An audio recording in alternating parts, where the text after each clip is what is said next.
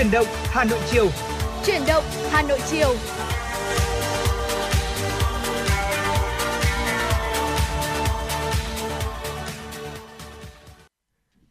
Bảo Trâm Hồng Hạnh xin được gửi lời chào đến tất cả quý vị thính giả đang nghe đài. Quý vị thân mến và quý vị đang đồng hành cùng chúng tôi trong chương trình Truyền động Hà Nội chiều được phát sóng trên tần số FM 96 MHz của Đài Phát thanh Truyền hình Hà Nội. Và chương trình của chúng tôi cũng đang được phát trực tuyến trên trang web hanoionline.vn. Và thưa quý vị và các bạn thân mến, ngày hôm nay thì chương trình của chúng tôi đang được phát trực tiếp với chủ đề tin tức và âm nhạc. Và ngày hôm nay thì Bảo Trâm Bảo Hạnh cũng đã chuẩn bị rất nhiều những thông tin hữu ích này về sức khỏe cũng như là những thông tin thú vị khác để cập nhật tới quý vị. Hãy giữ sóng và tương tác với chúng tôi qua số điện thoại nóng là 024 3773 6688 quý vị nhé. Và dĩ nhiên rồi, giữa những ờ, khung ờ, nội dung thì chúng tôi vẫn sẽ gửi đến quý vị những giai điệu âm nhạc để giúp chúng ta có thể thư giãn hơn trong buổi chiều ngày hôm nay. Và quý vị cũng đừng quên rằng là hãy tương tác với chúng tôi nếu mà chúng ta đang muốn lắng nghe một ca khúc mà mình yêu thích hay là muốn gửi tới một ai đó một lời nhắn gửi yêu thương. Và ngày hôm nay thì hãy cố định tần sóng trong 120 phút để đồng hành cùng Bảo Trâm và Hồng Hạnh quý vị nhé. Vâng ạ, hy vọng rằng là với những lời chào đầu tiên của Bảo Trâm Hồng Hạnh gửi đến quý vị thính giả cũng đã giúp quý vị chúng ta cũng đã à, sẵn sàng để chuẩn bị cho một hành trình cùng với chuyển động Hà Nội chiều nay, à, một buổi chiều cuối tuần chủ nhật của chúng tôi khám phá những nội dung cực kỳ hấp dẫn. Bên cạnh đó thì đương nhiên rồi không thể thiếu được những tin tức nóng và một uh, gia vị nữa đó là những ca khúc những giai điệu âm nhạc. Bây giờ thì có lẽ là để uh, khởi động một chút cho quý vị chúng ta uh, cảm nhận được năng lượng của truyền động Hà Nội chiều ngày hôm nay. Mời quý vị chúng ta sẽ cùng đến với một ca khúc. Uh, ca khúc có tựa đề nói thương nhau thì đừng làm trái tim em đau qua giọng hát của nữ ca sĩ Bích Vương. Và ngay sau ca khúc này chúng tôi bảo cho Hồng Hạnh sẽ quay trở lại và đồng hành cùng quý vị.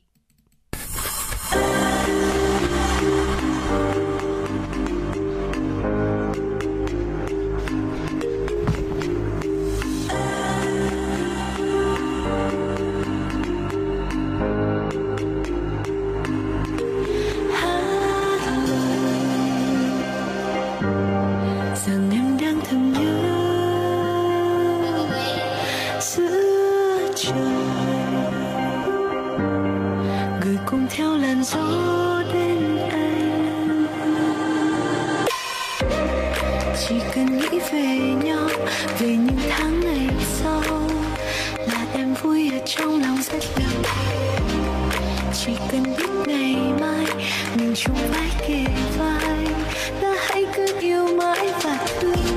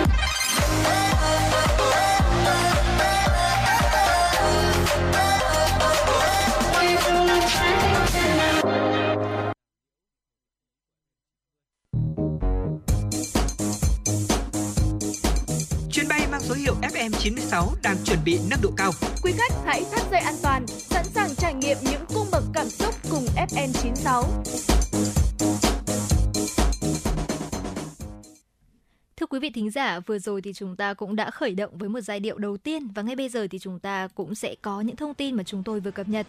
Thưa quý vị, Bộ Giáo dục và Đào tạo vừa công bố dự thảo thông tư sửa đổi một số điều của thông tư số 18 năm 2018 của Bộ trưởng Bộ Giáo dục và Đào tạo ban hành quy định về kiểm định chất lượng giáo dục và công nhận đạt chuẩn quốc gia đối với trường trung học cơ sở, trường trung học phổ thông và trường phổ thông có nhiều cấp học. Những nội dung đề xuất sửa đổi liên quan đến các mức đánh giá trường trung học, tiêu chuẩn về tổ chức và quản lý nhà trường, tiêu chuẩn về cán bộ quản lý, giáo viên, nhân viên, cơ sở vật chất và thiết bị dạy học, hoạt động giáo dục và kết quả giáo dục. Cùng với đó là những sửa đổi liên quan đến đoàn đánh giá ngoài, cấp chứng nhận trường đạt kiểm định chất lượng giáo dục và công bố kết quả kiểm định chất lượng giáo dục thu hồi chứng nhận trường đạt kiểm định chất lượng giáo dục, cấp bằng công nhận trường trung học đạt chuẩn quốc gia, thu hồi bằng công nhận trường đạt chuẩn quốc gia.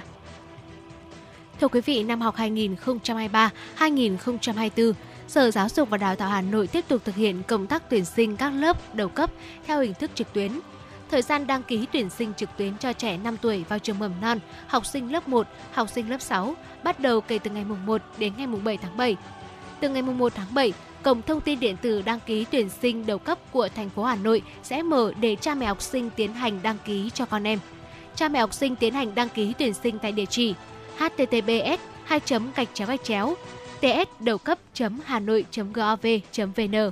Sở Giáo dục và Đào tạo Hà Nội cho biết, năm học 2023-2024, Sở tiếp tục thực hiện công tác tuyển sinh trực tuyến qua cổng thông tin điện tử đăng ký tuyển sinh đầu cấp của thành phố, nhằm tạo điều kiện thuận lợi để cha mẹ học sinh khi đăng ký nơi học cho con em, đồng thời tăng tính minh bạch trong công tác tuyển sinh đầu cấp. Thưa quý vị, hôm qua tại Châu Tự Trị, Hồng Hà, tỉnh Vân Nam, Trung Quốc đã diễn ra diễn đàn đối thoại thanh niên quốc tế với chủ đề Sự đa dạng văn minh, kế thừa và sáng tạo. Sự kiện thu hút sự tham gia của gần 200 đại biểu đến từ Cục Ngoại văn Trung Quốc, chính quyền tỉnh Vân Nam, đại diện đại sứ quán các nước tại Bắc Kinh, các trường đại học, viện nghiên cứu, cơ quan truyền thông và đại diện thanh niên, sinh viên các nước Việt Nam, Trung Quốc, Hàn Quốc, Lào, Thái Lan và Italy. Phát biểu ý kiến tại diễn đàn, ông Lưu Cai Rong, Phó Cục trưởng Cục Ngoại văn Trung Quốc cho rằng hợp tác và giao lưu trong lĩnh vực văn hóa là phương thức hiệu quả để thúc đẩy sự phát triển và tiến bộ của loài người, thúc đẩy sự đa dạng và trao đổi học giỏi nữa giữa các nền văn minh đang ngày càng có ý nghĩa quan trọng trong bối cảnh quốc tế hiện nay. Trong quá trình đó, thanh niên có vai trò hết sức quan trọng, tăng cường hợp tác, giao lưu thanh niên quốc tế sẽ góp phần thúc đẩy sự kế thừa và sáng tạo trong lĩnh vực văn hóa, đóng góp vào tăng cường hiểu biết, giao lưu nhân dân giữa các quốc gia và khu vực trên toàn thế giới. Thưa quý vị, khoảng 11 giờ trưa nay, trên quốc lộ 6 đoạn đường Phú Lãm, quận Hà Đông, Hà Nội, xảy ra một vụ tai nạn giao thông nghiêm trọng khiến một người nguy kịch. Vào thời điểm trên, xe ô tô tải biển kiểm soát 29C079XX đang lưu thông theo hướng từ quận Hà Đông di chuyển Trường Mỹ Hà Nội. Khi gần đến khu vực bến xe Yên Nghĩa, bất ngờ có xe máy Honda Way màu ghi xanh tháo biển kiểm soát lao với tốc độ cao đâm vào đầu xe. Xe máy do nam thanh niên khoảng 20 tuổi đang làm rõ danh tính điều khiển. Sau va chạm, một phần đầu của ô tô bị vỡ nát, kính chắn gió cũng vứt kính chắn gió cũng đã bị nứt vỡ, xe máy bị nổ lốp, cong vành, toàn phần đầu xe nát vụn. Thanh niên điều khiển xe máy bị hất văng khoảng 5 mét. Nhận được tin báo, đội cảnh sát giao thông số 10, phòng cảnh sát giao thông công an thành phố Hà Nội và công an quận Hà Đông đã nhanh chóng có mặt đưa thanh niên điều khiển xe máy đi cấp cứu trong tình trạng nguy kịch và tiến hành điều tra vụ việc. Thưa quý vị, vừa rồi là một số thông tin đầu tiên mà chúng tôi muốn gửi đến quý vị trong buổi chiều ngày hôm nay. Và ngay bây giờ thì chúng ta sẽ cùng tiếp tục với tiểu mục Cà phê chiều thưa quý vị. Và thưa quý vị, ngày hôm nay thì chúng ta sẽ cùng với Bảo Trâm và Hồng Hạnh cùng chia sẻ và bàn luận về những điều mà chúng ta sẽ có thể là nuôi dạy con trẻ đúng không ạ? Và cũng có thể thấy rằng là nuôi dạy con là một nghệ thuật bởi sẽ có những lỗi cần bỏ qua nhưng mà có những lỗi thì cần phải chấn chỉnh. Và đó là khi mà trẻ nói dối này cục tính hay ngắt lời cha mẹ. Và ngày hôm nay thì chúng ta sẽ cùng tìm hiểu về những hành vi ở trẻ em mà có lẽ là không nên bỏ qua phải uốn nắn ngay từ đầu. Dạ vâng ạ, à, ông bà ta cũng có nói rằng là dạy con từ thuở còn thơ được không ạ? Và nếu như à, trẻ nhỏ của chúng ta, à, các bé các bé còn rất là ít tuổi nhưng mà lại có những hành vi sau đây thì ba mẹ chúng ta nên nhớ rằng là mình tuyệt đối mình không thể bỏ qua được những cái lỗi này và cần phải uốn nắn ngay cho trẻ. Đầu tiên đó là lỗi phóng đại sự thật. Ban đầu thì hành vi phóng đại sự thật này có vẻ chỉ là sự cương điệu thôi. Ví dụ trẻ nói với một người bạn rằng ở chúng có thể chạy 2 km trong 4 phút hoặc chúng nói rằng mình đã ăn hết rau mà hầu như là không đụng đến một quả đậu nào. Những lời nói dối này thường vô hại nhưng mà không hoàn toàn là sự thật. Vấn đề là khi trẻ đã quen với việc cho mình trông đẹp hơn, oách hơn một chút trong mắt người khác, việc nói dối sẽ trở thành tự động. Cuối cùng, hành vi này có thể trở nên tồi tệ hơn và gây ra những vấn đề lớn ở nhà và thậm chí là ở trường. Khi mà quyết định cách giải quyết hành vi nói dối ở trẻ, điều quan trọng là cha mẹ phải xem xét tuổi của chúng. Một đứa trẻ rất nhỏ có thể là không hiểu hết được những sự khác biệt giữa lời nói dối có hại và lời nói dối vô hại. Trong độ tuổi từ 2 đến 4 tuổi, không có trẻ sẽ không có nhiều những ý tưởng về ờ, nơi sự thật kết thúc và sự dối trá bắt đầu. Chúng cũng không thực sự hiểu được sự khác biệt giữa mong muốn và thực tế khi mà chúng nói với ba mẹ rằng là chúng đã chơi xích đu ở sân chơi suốt đêm, hãy nhớ rằng là chúng có thể tin chúng đã thực sự làm như vậy. Cũng đừng trừng phạt trẻ vì tội nói dối mà hãy nhẹ nhàng uốn nắn chúng. Các ba mẹ cũng hãy nhớ rằng hãy nhắc nhở trẻ rằng các bạn nhỏ đã đến sân chơi ở cuối tuần trước và không phải là tối qua khi mà chúng đang nằm trên giường. Khi mà con bạn lớn hơn khoảng 5 tuổi, hãy bắt đầu giải thích nói dối là gì và giúp chúng hiểu tại sao nói dối lại là xấu khen ngợi con vì sự trung thực và khuyến khích chúng nói sự thật, ngay cả khi điều đó có thể khiến chúng gặp rắc rối và tiếp theo thì đó chính là một trong số những cái điều mà rất là quan trọng khi mà giao tiếp với nhau. Và hồng hạnh nghĩ rằng là trong giao tiếp thì ngoài việc mà chúng ta nói ra thì lắng nghe cũng là một điều vô cùng quan trọng ở cả phía cha mẹ và các bạn nhỏ. Và sẽ thật khó chịu khi mà chúng ta cảm thấy rằng là con nghe thấy chúng ta nói, nhưng mà lại giả vờ rằng là chúng không nghe thấy gì cả. Và thói quen này thì có thể trở thành một vấn đề vì con đang bắt đầu phớt lờ chúng ta bất cứ lúc nào đó là cách mà trẻ muốn giành lại một chút quyền lực này. Và nếu mà không được kiểm soát thì có thể khiến trẻ ngày càng trở nên khó bảo và ngang ngược. Vì vậy mà điều quan trọng là cha mẹ phải giúp con học được cách lắng nghe ngay lần đầu tiên được hướng dẫn hoặc là từ những cái khoảnh khắc nhỏ nhất. Và khi mà chúng ta đã sẵn sàng đưa ra phương hướng thì hãy bước đến chỗ con, đặt tay lên vai con và nói cho con biết là con cần phải làm gì và yêu cầu con nhìn mình và trả lời một cách quyết đoán nếu mà con không làm những gì mà chúng ta đưa ra, thì chúng ta cũng có thể là áp dụng, mà áp dụng một số là hình phạt nhỏ mà cuối cùng thì con sẽ nhận ra là việc phớt lờ cha mẹ không hiệu quả. Nhưng mà điều quan trọng nhất thì hồng hạnh nghĩ rằng là đó vẫn chính là cái sự thấu hiểu và sự giao tiếp hàng ngày giữa cha mẹ và con cái. Bởi vì thật ra là nếu mà chúng ta không thường xuyên có những cái cử chỉ thân mật và giao tiếp với nhau, thì rồi các bé sẽ cũng sẽ có những cái biểu hiện lạnh nhạt hơn với bố mẹ của mình. Vì vậy mà điều để giúp cha mẹ và con cái thấu hiểu nhau, đó vẫn chính là cái sự mà chúng ta phải tương tác với nhau hàng ngày và dành cho nhau những cái cử chỉ quan tâm trong hàng ngày, quý vị nhé. Ừ, thực ra thì hạnh ờ, nói rằng là khi mà ba mẹ ít giao tiếp với con cái thì con cái có khả năng phớt lờ. Con kia mày cũng đúng nhưng mà theo quan sát của bảo trâm hạnh ạ trâm thấy rằng là cái tình trạng trẻ phớt lờ ba mẹ trong cái thường sẽ xảy ra nhiều trường hợp ví dụ như là khi các bạn ấy mắc lỗi hoặc là khi các ba mẹ muốn sai các bạn ấy hoặc nhờ các bạn ấy làm một điều gì đó. Khi mà các bạn ấy không muốn xin lỗi không muốn uh, không muốn làm cái việc mà ba mẹ yêu cầu các bạn ấy sẽ có một cái xu hướng đó là phớt lờ ba mẹ. Và điều này thì lại cực kỳ nguy hiểm khi mà rõ ràng là các bạn ấy nghe các bạn ấy hiểu nhưng mà các bạn ấy đã quyết định là chống đối. Uh, và rõ ràng rồi khi mà các bé còn nhỏ mà đã có những cái hành vi này thì khi mà lớn lên một chút các bé sẽ có cái biểu hiện ngang ngược, cái biểu hiện chống đối nhiều hơn. Và ba mẹ hãy nhớ nhé nếu như mà các bé nhà mình đang ở trong độ tuổi còn nhỏ nhưng mà lại có hành vi phớt lờ ba mẹ như bảo trong hồng hạnh vừa chia sẻ, thì ba mẹ cũng hãy cần phải uốn nắn trẻ ngay. Và một cái điều tiếp theo chúng tôi muốn chia sẻ đó là cái hành vi ném đồ vật ở các bạn nhỏ à, nếu chỉ là hành vi ném một miếng thức ăn à, thì đó không phải là một vấn đề lớn. Tuy nhiên nếu không được sửa chữa con của chúng ta có thể dần ném những đồ vật có khả năng làm vỡ cửa sổ hoặc là khiến cho những người khác bị thương uh, các bậc phụ huynh không cần phải ngăn chúng tuyệt đối không được ném đồ vật đâu mà nên tập trung vào việc dạy chúng những gì có thể ném và chúng nên ném ở đâu chẳng hạn như là dự trữ những quả bóng xốp không gây tai nạn trong nhà và dạy con cách chơi trò ném chúng vào túi chẳng hạn. Vấn đề là cách dạy ném phù hợp, đồng thời cũng khuyến khích cách ném hung hăng, không khuyến khích cách ném hung hăng. À, như vậy là đôi khi có các bé ở trong nhà các bé đôi khi là các bé thích chơi chẳng hạn, chơi đùa chẳng hạn, các bé ném bóng chẳng hạn nhưng mà nếu như các bé mà uh, chỉ ờ, thực hiện cái hành động đó ở trong một cái sự vô thức trong một cái sự mà không có sự hướng dẫn của bà mẹ về cách làm sao để mà mình chơi phù hợp này làm sao để mình uh, có những cái hoạt động ném phù hợp với uh, cái hoạt động của bé. Thì lớn dần các bé sẽ có những cái xu hướng là từ những cái đồ vật nhỏ không đáng các bé sẽ ném những thứ lớn hơn và những cái đồ vật có khả năng làm vỡ cửa sổ rất là nguy hiểm và khiến cho bé hoặc là những người khác bị thương. Và điều cuối cùng là gì đấy hạnh? Và điều cuối cùng thì ông ấy nghĩ rằng đây cũng chính là một trong số những cái vấn đề trong giao tiếp. Đó chính là đôi lúc thì các bạn nhỏ sẽ muốn làm gián đoạn cuộc trò chuyện của người khác.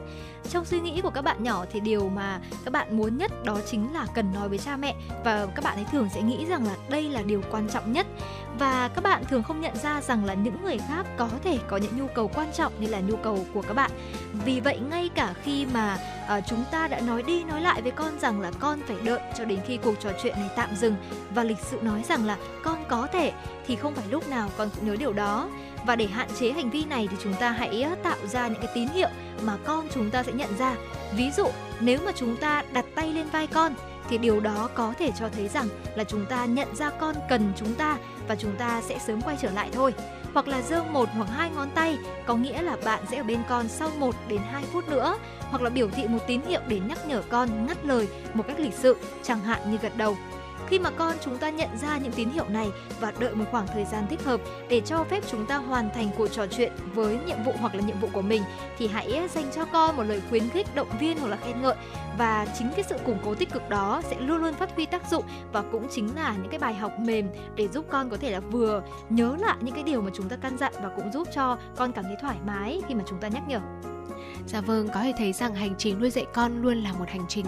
cực kỳ gian nan với nhiều ba mẹ à, và cái điều khó nhất là làm sao để mà uốn nắn các bé vào một khuôn mẫu ờ, và với những cái hành vi ngày hôm nay mà chúng tôi chia sẻ, mong rằng quý vị chúng ta cũng sẽ ờ, chú ý nhiều hơn đến những cái hành động, những cái hành vi nhỏ của con cái mình. Đầu tiên đó là hành vi phóng đại sự thật, thứ hai là phớt lờ cha mẹ, thứ ba ném đồ vật, thứ tư là làm gián đoạn cuộc trò chuyện của người khác. À, khi mà các con còn nhỏ, những cái hành vi này có thể là ba mẹ chúng ta nghĩ rằng là nó không ảnh hưởng, không tác động nhiều đến ờ, tâm sinh lý rồi là đến tính cách của con sau này. Nhưng mà các nhà khoa học cũng như các nghiên cứu đã chỉ ra rằng là những hành vi này có khả năng sẽ tác động rất lớn đến cách hành xử những hành vi sau này lớn của con. Và nguy hiểm hơn ờ, nó sẽ khiến cho các bé có những tính xấu như là nói dối, cục tính này hay là ngắt lời cha mẹ. Ờ, và mong rằng là những nội dung mà chúng tôi chia sẻ trong cà phê chiều nay đã giúp quý vị chúng ta có những cái góc nhìn khác nhau về cách làm sao để nuôi dạy con trẻ một cách tốt nhất. Còn bây giờ thì ờ, xin được ờ, tạm dừng từ một cà phê chiều nay và cùng chúng tôi đến với không gian âm nhạc. Và tiếp theo chương trình mời quý vị sẽ cùng đến với ca khúc có tựa đề Trái tim em có biết đâu, một ca khúc được thể hiện qua giọng hát của nữ ca sĩ Bảo Anh. Và ngay sau ca khúc này chúng tôi cũng sẽ quay trở lại với phần điểm tin quốc tế.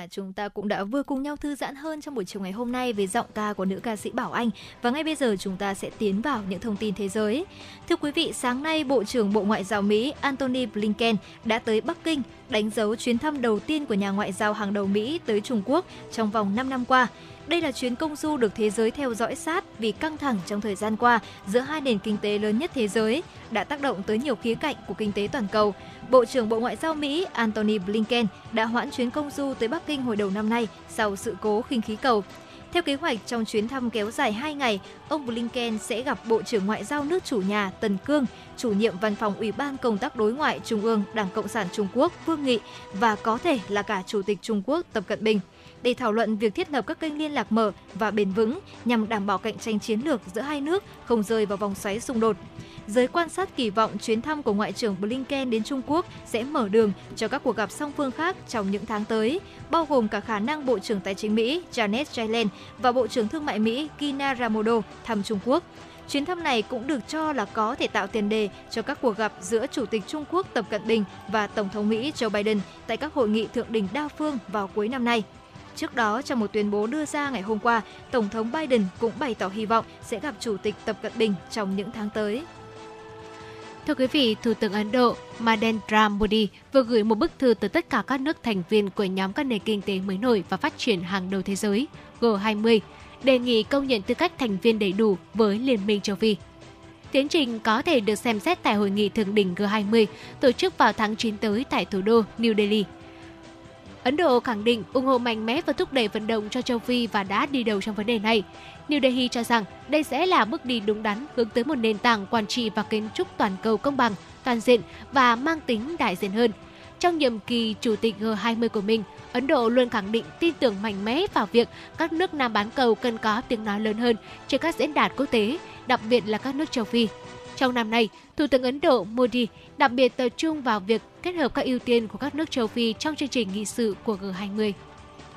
Thưa quý vị, cơ quan khí tượng Hàn Quốc đã đưa ra khuyến cáo về đợt sóng nhiệt đầu tiên của mùa hè năm nay, tác động đến 13 vùng miền trên toàn nước này. Dự kiến đợt sóng nhiệt này sẽ kéo dài đến ngày 19 tháng 6. Khuyến cáo về sóng nhiệt được đưa ra ở Hàn Quốc khi nhiệt độ cao nhất được dự báo là 33 độ C trở lên trong 2 ngày liên tiếp, hoặc sẽ có thiệt hại đáng kể do nhiệt độ dự kiến tăng đột ngột hoặc sóng nhiệt kéo dài. Cảnh báo của Cục Khí tượng Hàn Quốc được đưa ra trong bối cảnh cơ quan theo dõi biến đổi khí hậu của Liên minh châu Âu cho biết, trong tháng 6 này, nhiệt độ trung bình trên toàn thế giới đang cao hơn khoảng 1 độ C so với mức kỷ lục được xác lập vào tháng 6 năm 1979. Các chuyên gia về khí tượng chỉ ra rằng nếu xét tới hiện tượng El Nino, năm nay có thể sẽ nóng hơn cả năm nóng nhất trong lịch sử là năm 2016. Đặc biệt, trong những tháng đầu tháng 6, nhiệt độ bình quân trên toàn thế giới đã cao hơn mức giới hạn mức tăng nhiệt toàn cầu ở 1,5 độ C so với thời tiền công nghiệp đã được thỏa thuận trong thỏa thuận chung Paris về biến đổi khí hậu năm 2015. Đây cũng là lần đầu tiên nhiệt độ lên cao ở mức trên kể từ sau thời kỳ công nghiệp hóa. Các chuyên gia cảnh báo, nếu không đạt được mục tiêu giới hạn mức tăng nhiệt ở 1,5 độ C, các hiện tượng khí hậu cực đoan như lũ lụt, hạn hán, nắng nóng, rét đậm, rét hại, cháy rừng sẽ xảy ra với tần suất và mức độ nghiêm trọng hơn nhiều. Hệ sinh thái trên toàn cầu cũng sẽ bị nguy hiểm. Thưa quý vị và xin được tiếp tục với thông tin quốc tế đáng chú ý tiếp theo. Hơn 100.000 người ở Ấn Độ đi sơ tán trở về nhà sau bão Biparjoy bỗng trở thành người vô gia cư. Bỗng trở thành người vô gia cư khi nhà cửa bị cuốn trôi và họ đang phải đối mặt với tương lai bất định. Mất nhà, mất cửa, gần như mất sạch tài sản cũng là tình cảnh nhiều người dân nơi đây rất nhiều gia đình đang rời bỏ trốn ở cũ để tìm đến các khu nhà tạm được giới chức địa phương chuẩn bị trước. Cơ quan khí tượng Ấn Độ cho biết, khi đổ bộ vào nước này, bão Biparjoy có sức gió lên tới 125 km/h, được xếp loại cơn bão cấp độ 1 mạnh nhất trong thang bậc gồm 5 cấp. Cơn bão gây mưa gió dữ dội, làm đổ gãy hàng trăm cây cối và cột điện, khiến 1.000 ngôi làng bị mất điện, dịch vụ đường sắt phải tạm dừng. Tại bang Gujarat, Bão lớn khiến ít nhất là hai người thiệt mạng do nước lũ cuốn trôi và 23 người bị thương. Hiện bão đang suy yếu, mưa đã ngớt, nhưng tình trạng ngập lụt vẫn còn diễn ra phổ biến ở nhiều địa phương trong khu vực Tây Bắc của Ấn Độ. Và thưa quý vị, vừa rồi là những tin tức quốc tế được thực hiện bởi biên tập viên Kim Dung. Và trước khi đến với tiểu mục Sống Khỏe cùng FM 96, à, chúng tôi xin được mời quý vị chúng ta sẽ cùng à, tiếp tục lắng nghe một à, giai điệu âm nhạc. Và mời quý vị sẽ cùng đến với ca khác đến với ca khúc Hương Ngọc Lan qua giọng hát của Kimis. Ngay sau ca khúc này chúng tôi cũng sẽ quay trở lại và đồng hành cùng quý vị.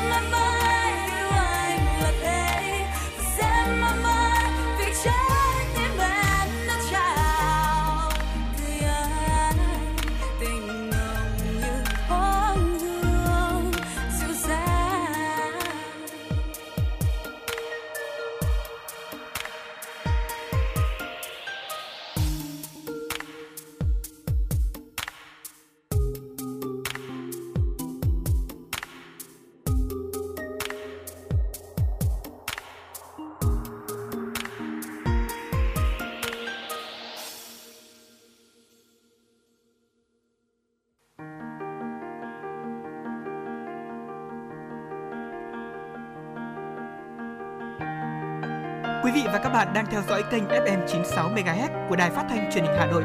Hãy giữ sóng và tương tác với chúng tôi theo số điện thoại 024 3773 6688. FM 96 đồng hành trên mọi nẻo đường. đường.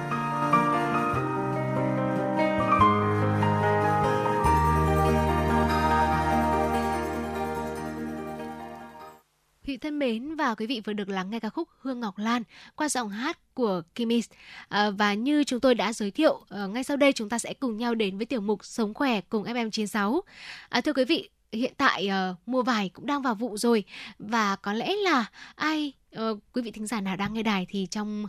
uh, thời điểm hiện tại chúng ta cũng đã từng một lần được thử vải của năm nay đúng không ạ? Không biết là quý vị thấy uh, vụ mùa vải năm nay thế nào ạ? Có ngon không ạ? Chắc chắn là rất là ngon rồi. Uh, những số chuyển động Hà Nội trước thì chúng tôi cũng đã giới thiệu đến quý vị rất nhiều những à, tác dụng của vải này. Bên cạnh đó là những lưu ý khi mà ăn vải à, cùng với những cái công thức tạo ra những cái món nước uống, những cái món giải khát từ vải rất là hấp dẫn. Nhưng mà ngày hôm nay ở trong chủ đề của sống khỏe của FM96 vẫn sẽ là hại vẫn sẽ là loại quả vải. Tuy nhiên thì chúng ta lại không đề cập đến những bộ phận như là thịt vải chẳng hạn mà chúng ta sẽ đề cập đến một bộ phận mà tưởng chừng như là sẽ bỏ đi nhưng mà thực ra lại cực kỳ tốt cho sức khỏe và chúng tôi muốn nói đến ở đây đó chính là hạt vải.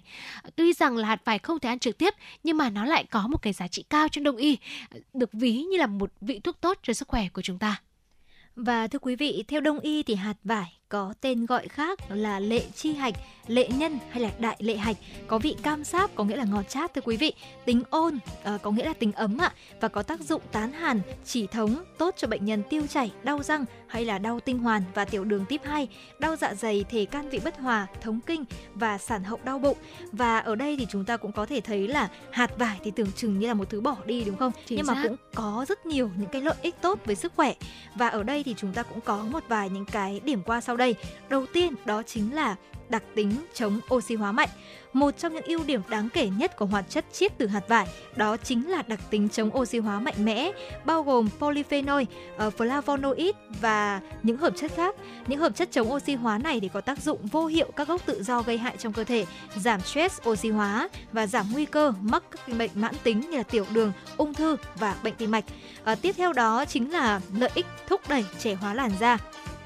thực sự Hiếu Anh nghĩ rằng là sau khi nghe hai cái công dụng vừa rồi thì tất cả những chị em phụ nữ là mình phải nghĩ lại là cái việc là mình có nên là thay vì vứt đi hạt vải là chúng ta còn nên là mình có thể sử dụng theo một cách nào khác không? Bởi vì là cái công dụng ờ, thúc đẩy trẻ hóa làn da này thì sẽ có ở trong cái cùi vải thì giàu những cái chất dinh dưỡng tốt cho tóc này thì hạt vải lại có lợi cho làn da. Hoạt chất chiết từ hạt vải cho thấy những tác dụng đầy hứa hẹn với làn da nhờ hàm lượng polyphenol cao có trong các chất chiết xuất này và góp phần cải thiện độ đàn hồi và độ ngậm nước của làn da, đồng thời giảm sự xuất hiện của các nếp nhăn. Hơn nữa thì đặc tính kháng khuẩn của hạt vải thì giúp hoạt chất chiết từ loại hạt này có tác dụng ngăn ngừa nhiễm trùng da và thúc đẩy một làn da khỏe mạnh hơn. Ừ, à, với những công dụng mà hạnh vừa giới thiệu tôi cứ cảm tưởng giống như là đang giới thiệu một cái sản phẩm mỹ phẩm nào đó nhưng mà ừ. thực ra thì tất cả những tác dụng này đều có trong hạt vải tuy nhiên thì bảo trâm cũng sẽ được uh, xin được lưu ý ở đây đến quý vị đó là mặc dù là hạt vải uh, có rất nhiều tác dụng uh, như một vị thuốc đông y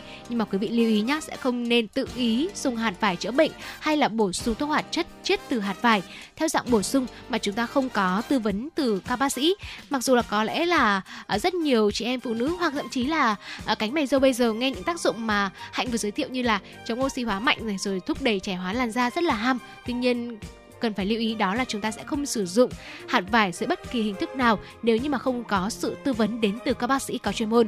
Và một cái lợi ích tiếp theo mà chúng tôi muốn giới thiệu tại đây, ờ, một cái lợi ích đến từ hạt vải, đó là hạt vải sẽ hỗ trợ sức khỏe tim mạch.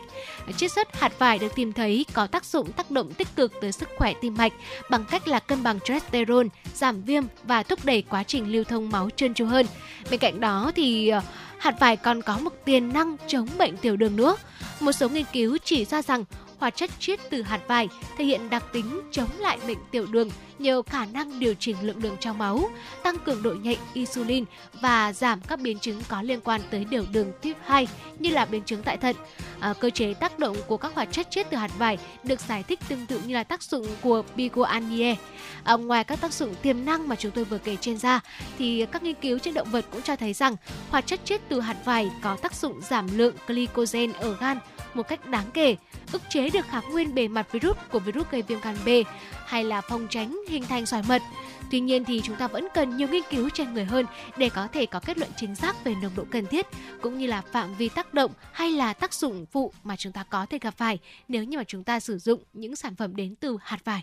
Và thưa quý vị, lúc nãy thì Hồng Hạnh cũng có chia sẻ rằng là sau khi nghe những cái lợi ích của hạt vải đối với sức khỏe thì có lẽ rằng là rất nhiều người cũng sẽ suy nghĩ là làm thế nào để chúng ta có thể là chế biến hoặc là không biết là có nên ăn hạt vải trực tiếp không. Ừ. Nhưng mà ở đây thì chúng ta sẽ cần phải lưu ý thưa quý vị, chúng ta không nên ăn hạt vải trực tiếp, tức là hạt vải sống đó ạ. Bởi vì là hạt vải sống thì có chứa một số hợp chất độc hại mạnh gọi là hypoglycin A và ở bên ờ, cạnh đó thì còn có là methylen nữa. Vì vậy mà chúng ta tuyệt đối là không nên ăn ăn hạt vải sống trực tiếp. Và bên cạnh đấy thì theo một ờ, đánh giá trên tạp chí sức khỏe thì cũng cho biết rằng là nếu mà chúng ta ăn hạt vải thiều trực tiếp thì có thể tăng những cái vấn đề về não thần kinh như là hạ đường huyết này, dẫn tới hôn mê do đường máu quá thấp. Vì thế để an toàn thì chúng ta không nên tự ý sử dụng hạt vải để phòng và trị bệnh quý vị nhé Ừ, và ngay sau đây chúng tôi sẽ cung cấp đến quý vị ờ, một số bài thuốc đến ờ, từ hạt vải theo đông y. Ờ, tuy nhiên thì chúng tôi cũng chỉ giới thiệu thôi. Nếu quý vị chúng ta đang có những vấn đề sức khỏe mà những cái bài thuốc này đáp ứng được thì cũng hãy tham khảo những ý kiến của những thầy thuốc, của các bác sĩ để chúng ta có được cái sự tư vấn phù hợp và mình sử dụng thuốc nó làm sao để nó hợp với thể trạng của mình và không gây biến chứng đến sức khỏe của mình. Đầu tiên đó là hỗ trợ điều trị và phòng ngừa biến chứng tiểu đường tuyết 2 có một cái bài thuốc bài thuốc đầu tiên đó là chuẩn bị vài hạt vải phơi khô sắt nhỏ à, đem sắc lấy nước tới khi mà hỗn hợp cô lại thành cao chia thành các viên nhỏ khoảng 0,3 gram trên một viên. Sử dụng ngày 3 lần mỗi lần từ 4 đến 6 viên liên tục trong vòng 3 tháng cho một liệu trình. Bài thuốc số 2 đó là sẽ chuẩn bị hạt vải sấy khô, tán mịn, cất trong lọ thủy tinh kín, mỗi ngày uống 3 lần trước khi ăn 30 phút, mỗi lần uống 10 gram trong vòng 3 tháng. Và với hai bài thuốc này, quý vị chúng ta sẽ được hỗ trợ điều trị và phòng ngừa những biến chứng tiểu đường tuyếp 2. Và thưa quý vị, ở đây thì chúng ta cũng ờ, có thể thấy rằng là sẽ có rất nhiều những cái bài thuốc từ hạt vải nhưng mà chúng ta nên lưu ý là sẽ không nên sử dụng hạt vải ăn sống mà cần được chế biến lên chẳng hạn như ở đây chúng ta có thể là chuẩn bị hạt vải phơi khô hoặc là sấy khô chẳng hạn. Vì vậy mà quý vị cũng cực kỳ lưu ý là chúng ta sẽ không tự ý sử dụng hạt vải nếu mà chưa có những cái khuyến cáo này hay là cũng chưa có những cái sự chỉ định đến từ bác sĩ. Vâng và vừa rồi là những lưu ý của chúng tôi uh, trong uh, tiểu mục ngày hôm nay sống khỏe của em 96 uh, à, liên quan đến quả vải mà cụ thể đây đó chính là hạt vải. Uh, thưa quý vị uh, năm nay vải thiều của chúng ta cụ thể là vải thiều tại uh, khu vực Lục Ngạn Bắc Giang uh, được mua và được giá À, và trong đó thì theo số liệu mà bà Trâm vừa cập nhật được, à, tổng diện tích sản xuất vải của huyện Lục Ngạn năm nay là được 17.000 hecta, trong đó có gần 13.500 hecta áp dụng theo tiêu chuẩn Việt Gap và Global Gap dự kiến rằng là sản lượng của toàn huyện Lục Ngạn sẽ đạt khoảng 98.000 tấn và mùa thu hoạch vải thiều của năm nay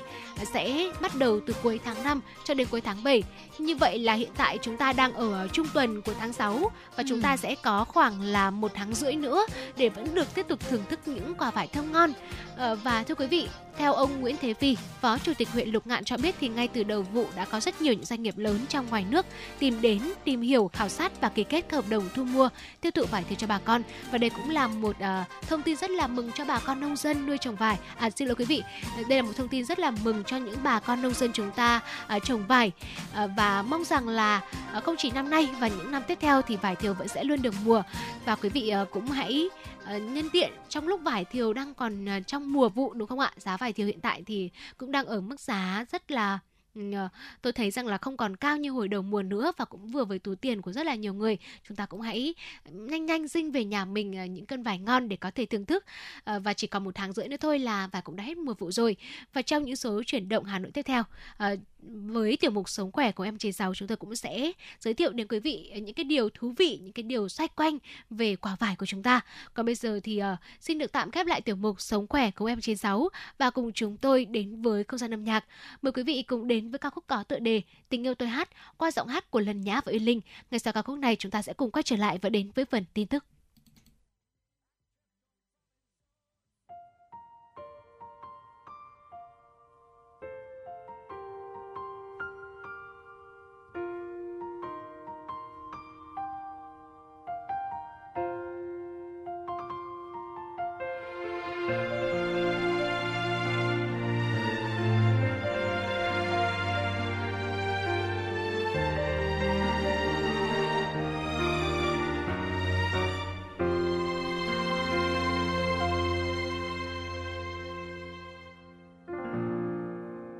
có cơn mưa nào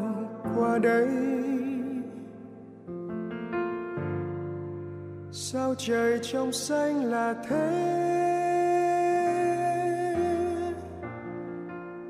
Giá như em còn bên tôi. Giá như tôi đừng lặng lẽ. Giá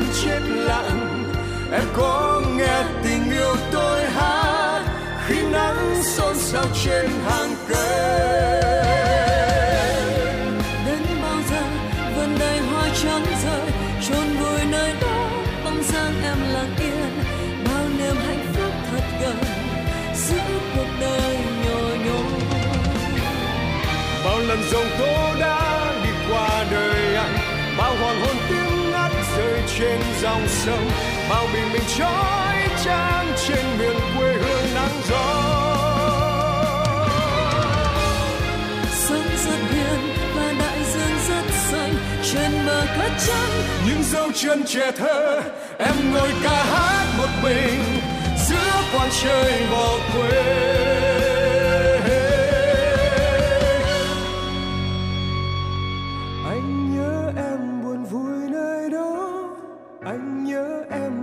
em gió về. Bao ước mơ một đời thiếu nữ, theo lá rơi con sông mùa thu. Xuân thiết tha một xuân đi mãi, em ghé qua dừng chân đứng lại năm đêm chi niềm vui.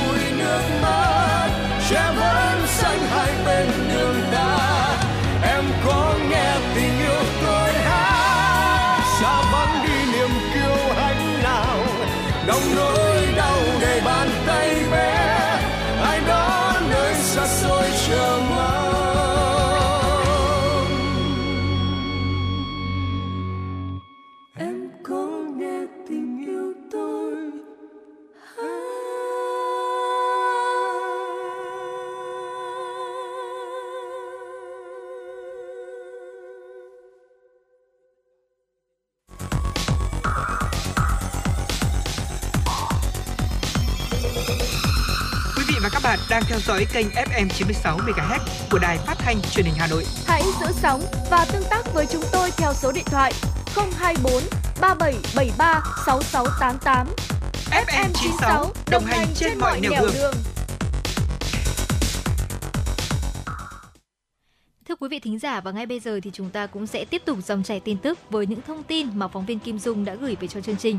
Thưa quý vị, Bộ Công Thương vừa có báo cáo số 74 dự thảo quyết định về cơ chế khuyến khích phát triển điện mặt trời mái nhà lắp đặt tại nhà ở, công sở, trụ sở của doanh nghiệp. Theo đó, các cơ chế khuyến khích dựa trên cơ sở của quyết định 500 về duyệt quy hoạch phát triển điện lực quốc gia năm 2021 đến 2030, tầm nhìn 2050. Trong đó đặt ra mục tiêu đến năm 2030 có 50% tòa nhà công sở, nhà dân sử dụng điện mặt trời mái nhà tự sản, tự tiêu.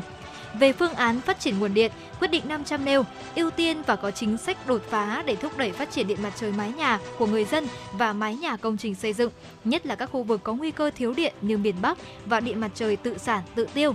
Từ nay đến năm 2030, công suất các nguồn điện loại hình này ước tính tăng thêm 2.600 MW. Loại hình nguồn điện này đang được ưu tiên phát triển không giới hạn công suất với điều kiện giá thành hợp lý và tận dụng lưới điện sẵn có, không phải nâng cấp. Bộ Công Thương cho hay, trong điều kiện cung ứng điện từ nay đến năm 2025, dự báo gặp nhiều khó khăn, đặc biệt là khu vực miền Bắc. Việc bổ sung kịp thời các nguồn điện mặt trời mái nhà, điện mặt trời tự sản, tự tiêu có ý nghĩa quan trọng. Trong khi việc phát triển loại hình nguồn điện này còn thiếu các cơ chế, chính sách đột phá nhằm thu hút đầu tư. Việc xây dựng các cơ chế chính sách cho loại hình năng lượng này cần nhiều thời gian để nghiên cứu, xây dựng, thẩm định, ban hành theo đúng các trình tự thủ tục về ban hành văn bản quy phạm pháp luật. Thưa quý vị, từ tháng 9 năm ngoái, sầu riêng của Việt Nam đã xuất khẩu chính ngạch sang thị trường Trung Quốc. Cũng từ đây, loại trái cây này mở ra nhiều cơ hội mới cho ngành hàng rau quả nước ta. Dự báo năm nay, Việt Nam có thể thu về 1 tỷ đô la Mỹ từ xuất khẩu sầu riêng. Theo Hiệp hội Rau quả Việt Nam, sầu riêng của nước ta có lợi thế sản lượng dồi dào, thu hoạch giải vụ quanh năm, thời gian vận chuyển đến Trung Quốc cũng nhanh hơn so với Thái Lan. Trong 8 tháng đầu năm, sản lượng sầu riêng tươi xuất khẩu đạt trên 65.000 tấn, tăng 41% so với cả năm ngoái. Tỷ lệ xuất khẩu sầu riêng sang thị trường Trung Quốc là 97%.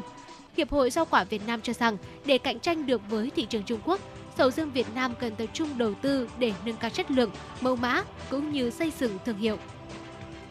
Thưa quý vị, Ngân hàng Nhà nước Việt Nam vừa có công văn chấp thuận Ngân hàng Sài Gòn Hà Nội SHB tăng vốn điều lệ tối đa thêm 5.971,6 tỷ đồng theo phương án tăng vốn điều lệ đã được Đại hội đồng cổ đông SHB thông qua. Cụ thể, Ngân hàng Nhà nước chấp thuận SHB phát hành cổ phiếu để trả cổ tức năm 2022 cho cổ đông hiện hữu với tỷ lệ 18% từ nguồn lợi nhuận sau thuế sau khi trích lập các quỹ năm 2022 và phát hành cổ phiếu theo chương trình lựa chọn cho người lao động. Sau khi thực hiện hai phương án trên, vốn điều lệ của SHB sẽ tăng từ 30.674 tỷ đồng lên mức 36.645 tỷ đồng, duy trì vị trí top 5 ngân hàng thương mại cổ phần tư nhân có vốn điều lệ lớn nhất hệ thống. Việc tăng vốn điều lệ có ý nghĩa quan trọng nhằm nâng cao năng lực tài chính của ngân hàng, tăng khả năng cạnh tranh của SHB trong quá trình hội nhập kinh tế quốc tế và đặc biệt đáp ứng các lợi ích kỳ vọng của cổ đông. Năm 2023, SHB đặt mục tiêu lợi nhuận trước thuế trên 10.600 tỷ đồng, tăng 9,68%. Tổng tài sản sẽ tăng trưởng 10,09%, huy động vốn thị trường 1 tăng 14,74%, dư nợ cấp tín dụng tăng 14%, tỷ lệ cổ tức dự kiến 15% và qua đó dự kiến vốn điều lệ đạt trên 40.000 tỷ đồng. Thưa quý vị và vừa rồi là những tin tức trong nước đáng chú ý. Ngay sau đây mời quý vị cùng chúng tôi cập nhật những điểm tin thời tiết. Thưa quý vị, theo Trung tâm Dự báo Khí tượng Thủy văn Quốc gia, từ hôm nay 18 tháng 6, Bắc Bộ có nơi nắng nóng với nhiệt độ cao nhất phổ biến từ 35 đến 36 độ C, có nơi trên 36 độ C. Ngày mai 19 tháng 6, Bắc Bộ sẽ tiếp tục nắng nóng với nhiệt độ cao nhất phổ biến từ 35 đến 37 độ C. Tại đó thì khu vực từ Thanh Hóa đến Phú Yên ngày 18 ngày 19 tháng 6 sẽ có nắng nóng và nắng nóng gay gắt. Ngày 19 tháng 6 có nơi đặc biệt gay gắt với nền nhiệt độ cao nhất phổ biến từ 36 đến 38 độ C, có nơi trên 39 độ C. Độ ẩm tương đối thấp, phổ biến từ 50 đến 60 vùng, phổ biến từ 50 đến 60%. Trung tâm Dự báo Khí tượng Thủy văn Quốc gia cảnh báo nắng nóng ở Bắc Bộ có khả năng kéo dài đến khoảng ngày 21 tháng 6, còn khu vực Thanh Hóa đến Phú Yên nắng nóng và nắng nóng gay gắt kéo dài trong nhiều ngày. Nhiệt độ dự báo trong các bản tin nắng nóng và nhiệt độ cảm nhận thực tế ngoài trời có thể chênh lệch từ 2 đến 4 độ, thậm chí có thể cao hơn phụ thuộc vào các điều kiện mặt đệm như bê tông, đường nhựa. Trong những ngày nắng nóng và chiều tối ở Bắc Bộ và vùng núi khu vực Trung Bộ có khả năng xuất hiện mưa rông kèm lốc xét, mưa đá và gió giật mạnh. Nắng nóng và nắng nóng gai gắt kết hợp với độ ẩm trong không khí giảm thấp và gió tây nam gây hiệu ứng phơn, tiềm ẩn nguy cơ xảy ra cháy nổ và hỏa hoạn ở khu vực dân cư do nhu cầu sử dụng điện tăng cao và nguy cơ xảy ra cháy rừng. Nắng nóng còn dễ gây tình trạng mất nước, kiệt sức, đột quỵ do sốc nhiệt nên người tiếp xúc lâu với nền nhiệt độ cao cần có biện pháp đề phòng và giữ gìn sức khỏe. Thưa quý vị và những thông tin thời tiết vừa rồi cũng đã khép lại khung giờ đầu tiên của chuyển động Hà Nội chiều nay. Và trước khi đến với khung giờ thứ hai, mời quý vị sẽ cùng lắng nghe một ca khúc có tựa đề Tìm em ừ, qua giọng hát của nam ca sĩ Hồ Quang Hiếu. Ngay sau ca khúc này, chúng tôi cũng sẽ quay trở lại và đồng hành cùng quý vị.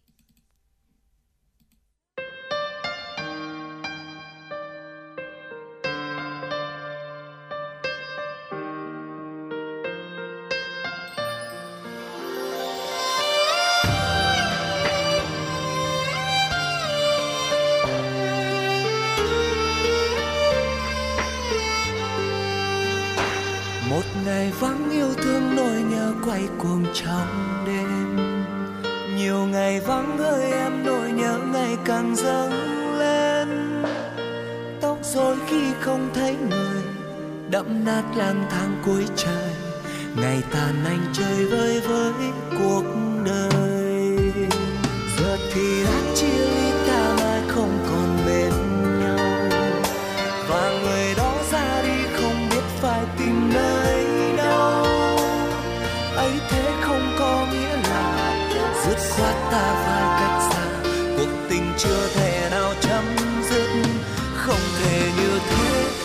ngày nào đó với anh, không còn buồn nữa đâu. Bước qua nỗi buồn sẽ tan vào trong hố sâu. Rồi miên man thức giấc, chỉ là chim bao thôi. Vội mặc chiếc áo bước mau, nhưng tìm em chốn nào. Bước trong ánh đêm, trước mắt toàn là bóng đen dòng người vẫn đang xem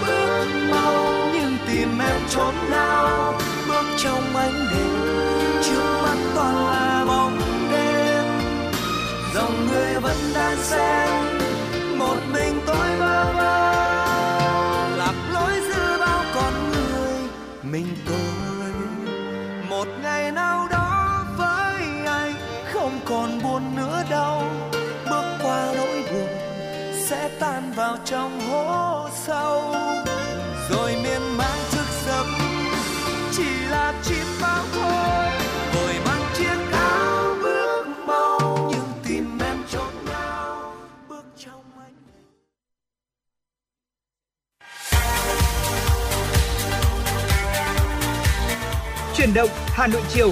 Chuyển động, Hà Nội chiều.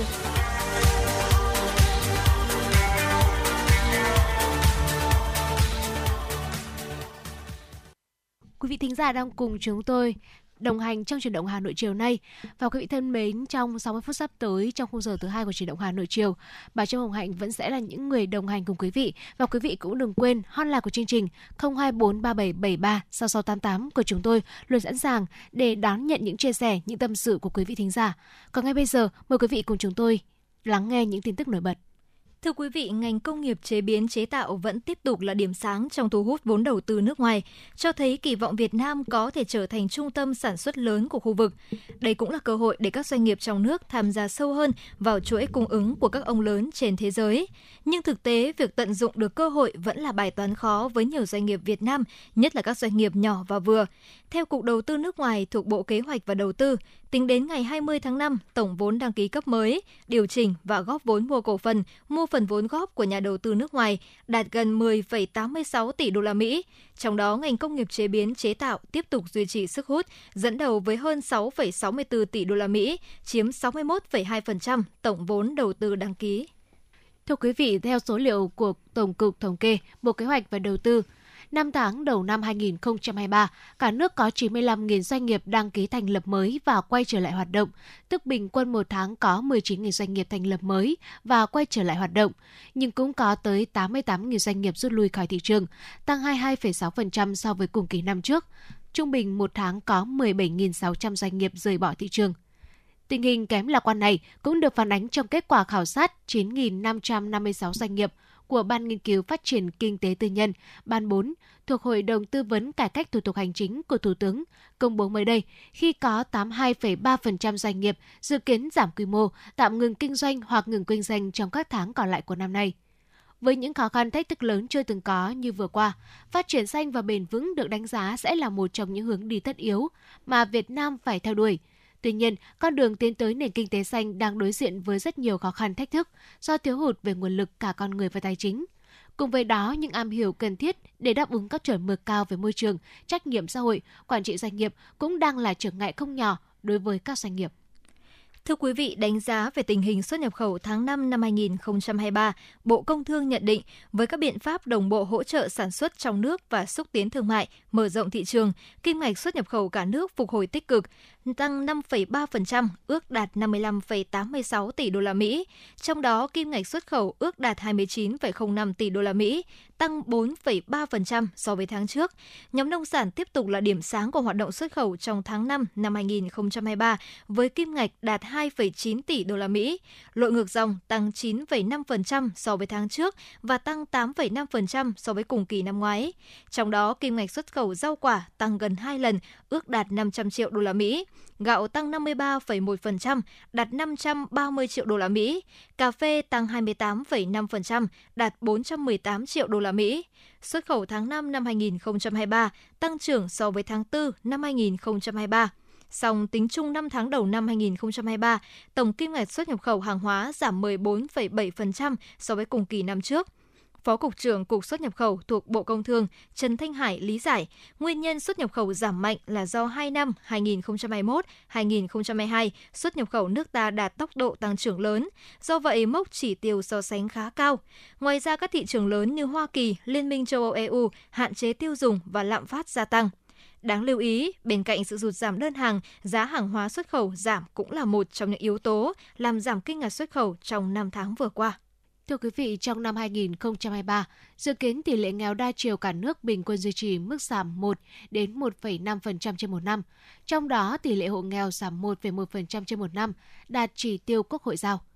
Kết quả công tác giảm nghèo trong 6 tháng đầu năm 2023 của Bộ Lao động Thương binh và Xã hội cho biết, dự kiến năm 2023, tỷ lệ nghèo đa chiều cả nước bình quân duy trì mức giảm từ 1 đến 1,5% trên một năm – trong đó, tỷ lệ hộ nghèo giảm 1,1% trên một năm, đạt chỉ tiêu Quốc hội giao.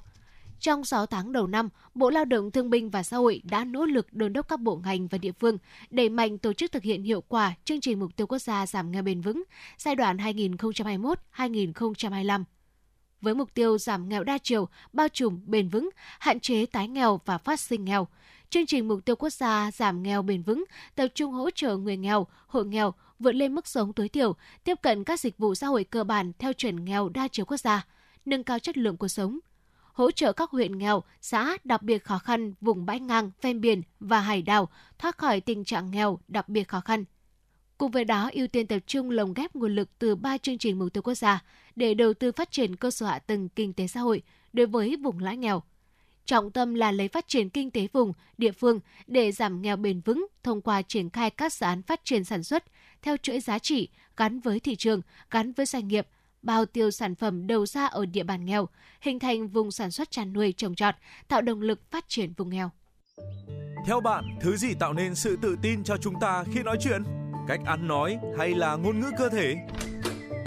Với tôi, đó là nụ cười. Cảm ơn các bác sĩ của nhà khoa Quang Hưng đã giúp tôi có được bí quyết chinh phục người mình thích. Một nụ cười tự nhiên và rạng rỡ. Thật chẳng ngờ, nhà khoa Quang Hưng đã giúp tôi hoàn thiện mình, trở nên tự tin hơn mỗi khi giao tiếp với đối tác, khách hàng với một nụ cười đầy rạng rỡ và thu hút. Nhà khoa Quang Hưng đã tiếp thêm tự tin cho những nụ cười thêm tươi.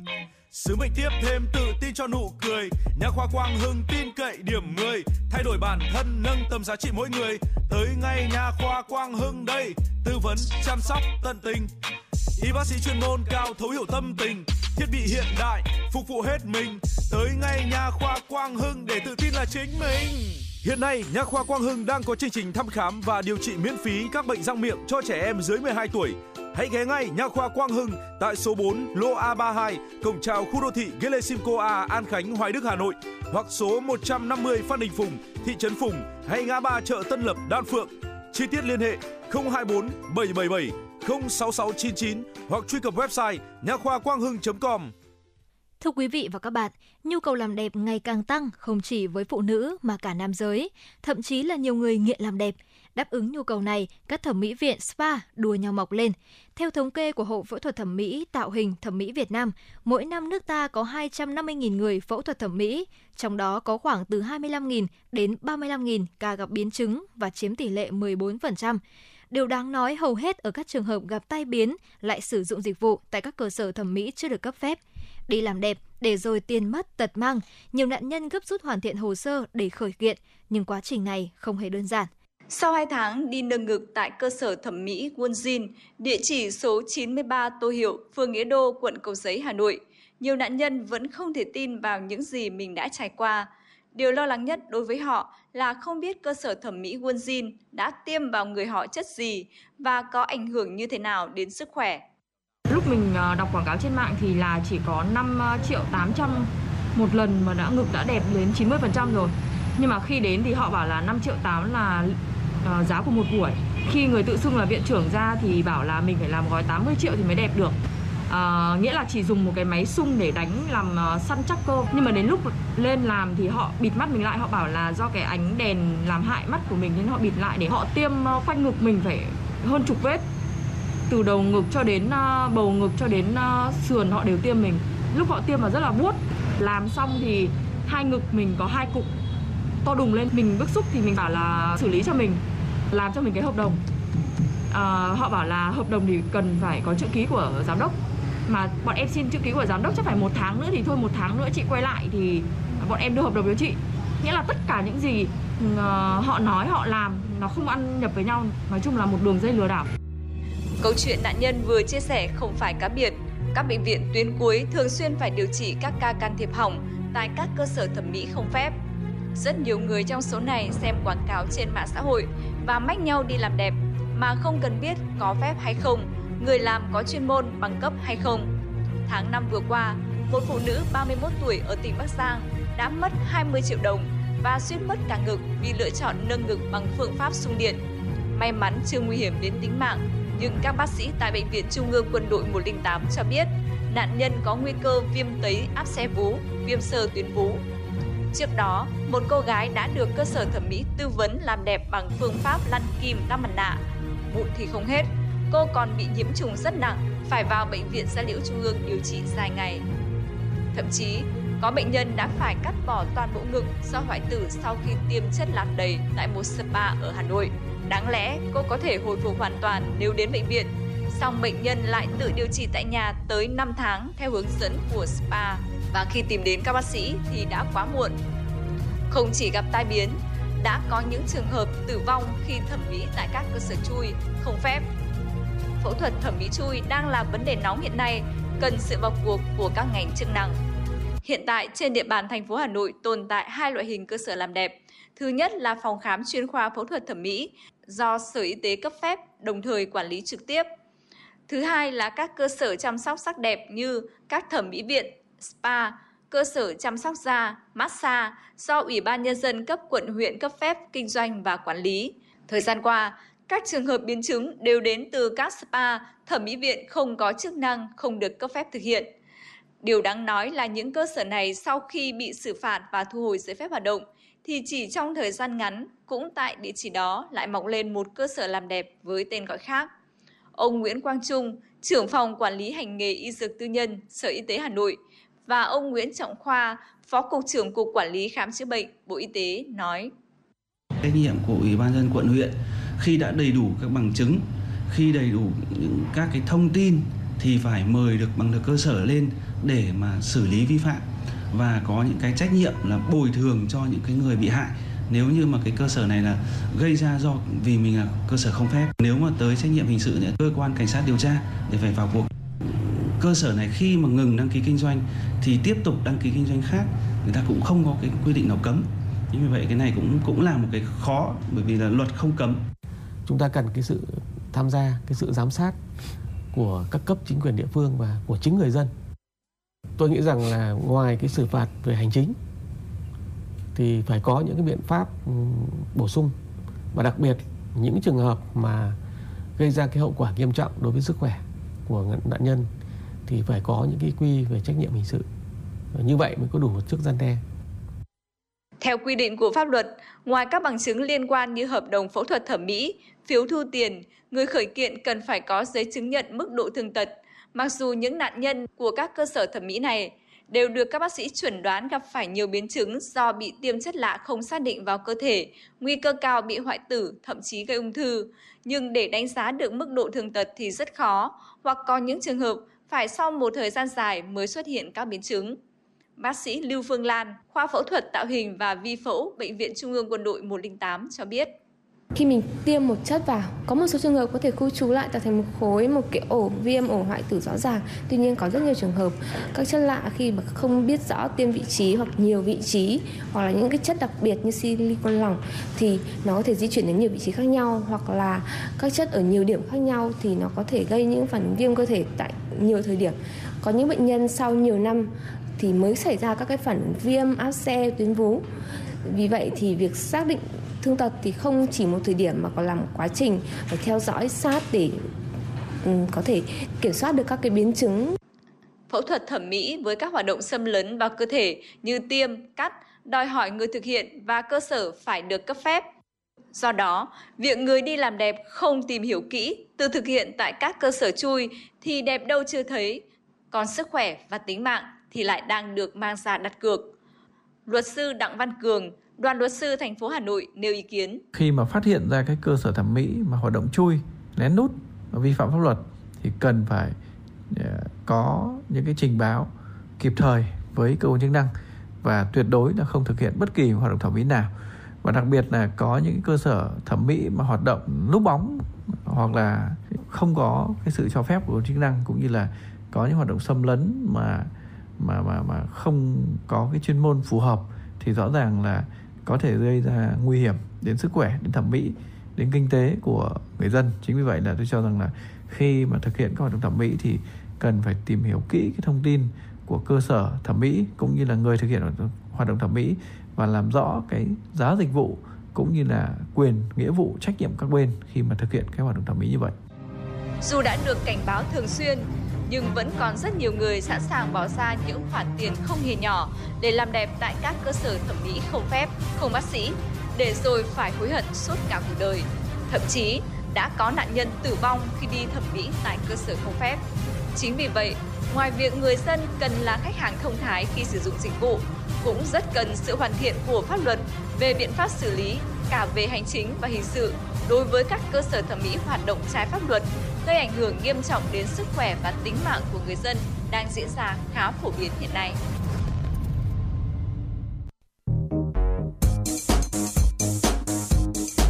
Chuyến bay mang số hiệu FM96 đang chuẩn bị nâng độ cao. Quý khách hãy thắt dây an toàn, sẵn sàng trải nghiệm những cung bậc FM 96.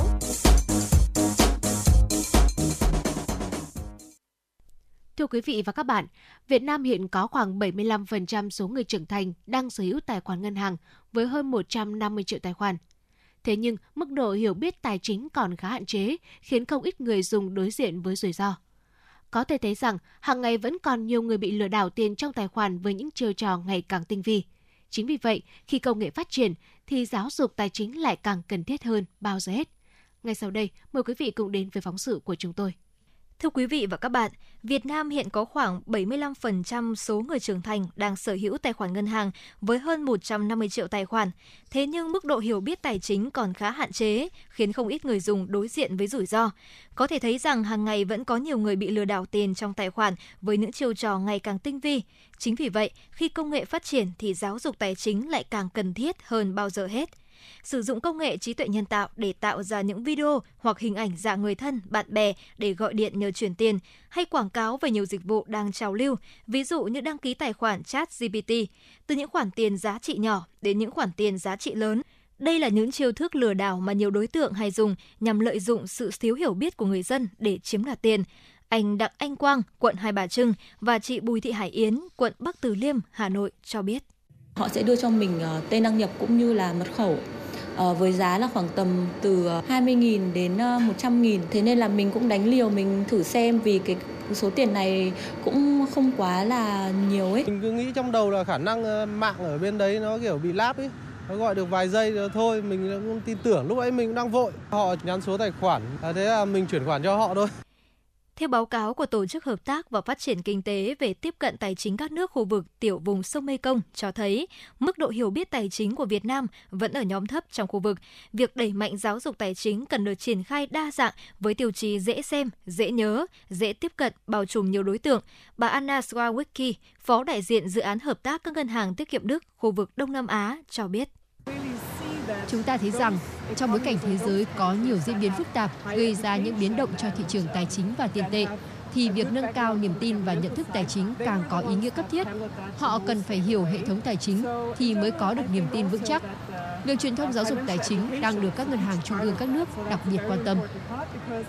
Nhằm khắc phục thực trạng này, thời gian qua Ngân hàng Nhà nước đã triển khai nhiều chương trình giáo dục tài chính và sản phẩm truyền thông ứng dụng công nghệ hiện đại. Đơn cử như chuỗi hoạt động giáo dục tài chính cho sinh viên vừa khép lại, thu hút gần 200 đội đăng ký tham gia đến từ các trường đại học, cao đẳng khu vực phía Bắc. Bà Lê Thị Thúy Sen, vụ trưởng vụ truyền thông Ngân hàng Nhà nước cho biết. Chúng tôi cũng cung cấp đến người dân, cũng mong muốn là cung cấp đến người dân những cái kiến thức chiều sâu liên quan đến những cái sản phẩm tài chính, ví dụ như là tiết kiệm, ví dụ như là trái phiếu, ví dụ như là bảo hiểm và sự khác nhau giữa các sản phẩm tài chính đó để khi chúng ta có kiến thức thì chúng ta có một cái quyết định cũng như là sự lựa chọn đúng đắn. Việc nâng cao hiểu biết tài chính cũng là cách để hạn chế rủi ro cho người dân khi tiếp cận các sản phẩm, các kênh đầu tư tài chính mới, đồng thời thực hiện hiệu quả chiến lược tài chính toàn diện quốc gia đến năm 2025, định hướng đến năm 2030.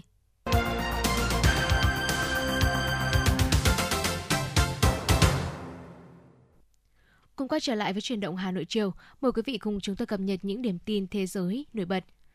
Thưa quý vị, theo tuyên bố do Thủ tướng Ai Cập đưa ra hôm qua, các quốc gia châu Phi hy vọng tiến tới một thỏa thuận ngừng bắn mở đường cho những cuộc đàm phán nghiêm túc giữa Nga và Ukraine. Phát biểu trong cuộc gặp Tổng thống Nga Vladimir Putin ở thành phố Saint Petersburg, Thủ tướng Ai Cập khẳng định Cairo ủng hộ mọi nỗ lực nhằm tìm kiếm giải pháp hòa bình cho cuộc khủng hoảng giữa Moscow và Kiev thông qua đối thoại và kiềm chế sử dụng vũ lực. Thủ tướng Ai Cập là thành viên trong phái đoàn các nhà lãnh đạo châu Phi đến thăm Nga và gặp Tổng thống Putin để trình bày những đề xuất nhằm giảm leo thang xung đột và đưa các bên ngồi vào bàn đàm phán. Phái đoàn bao gồm các nhà lãnh đạo từ Nam Phi, Senegal,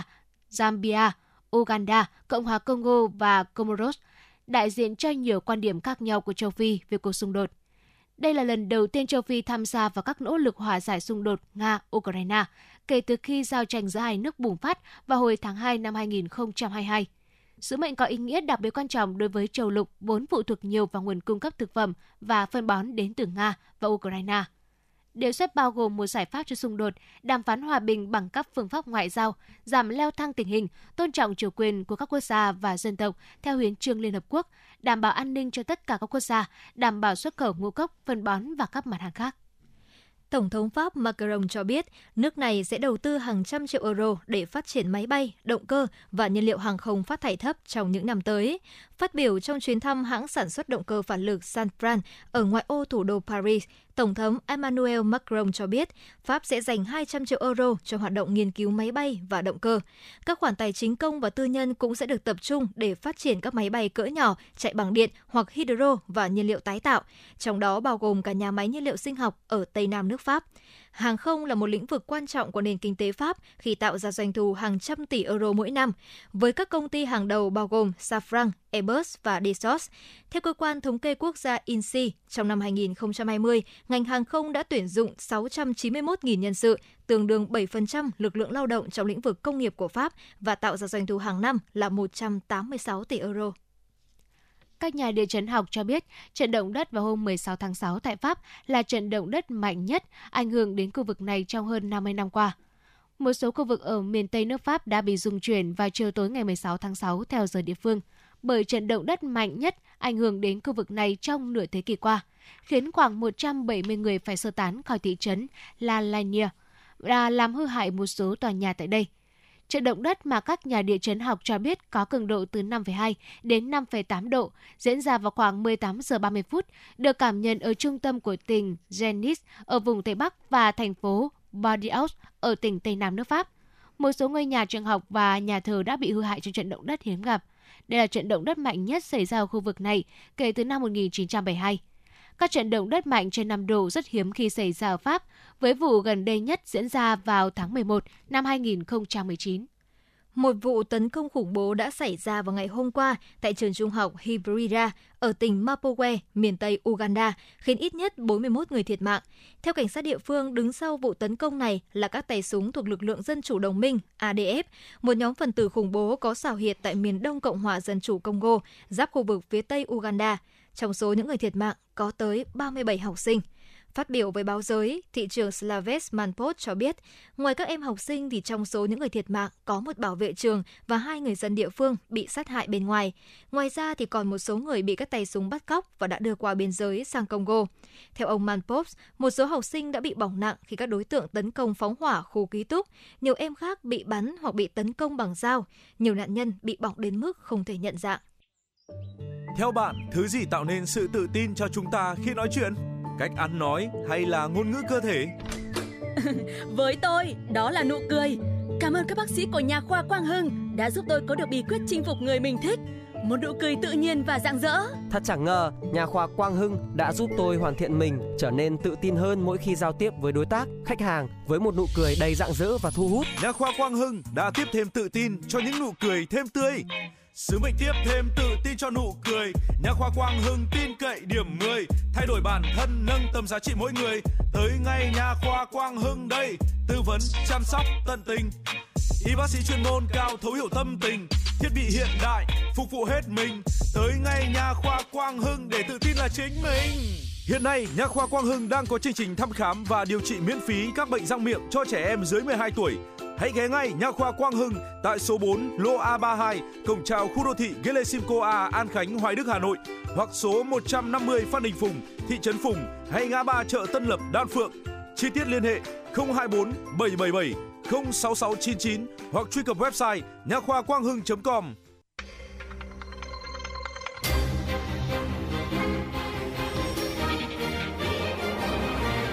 Bản tin pháp luật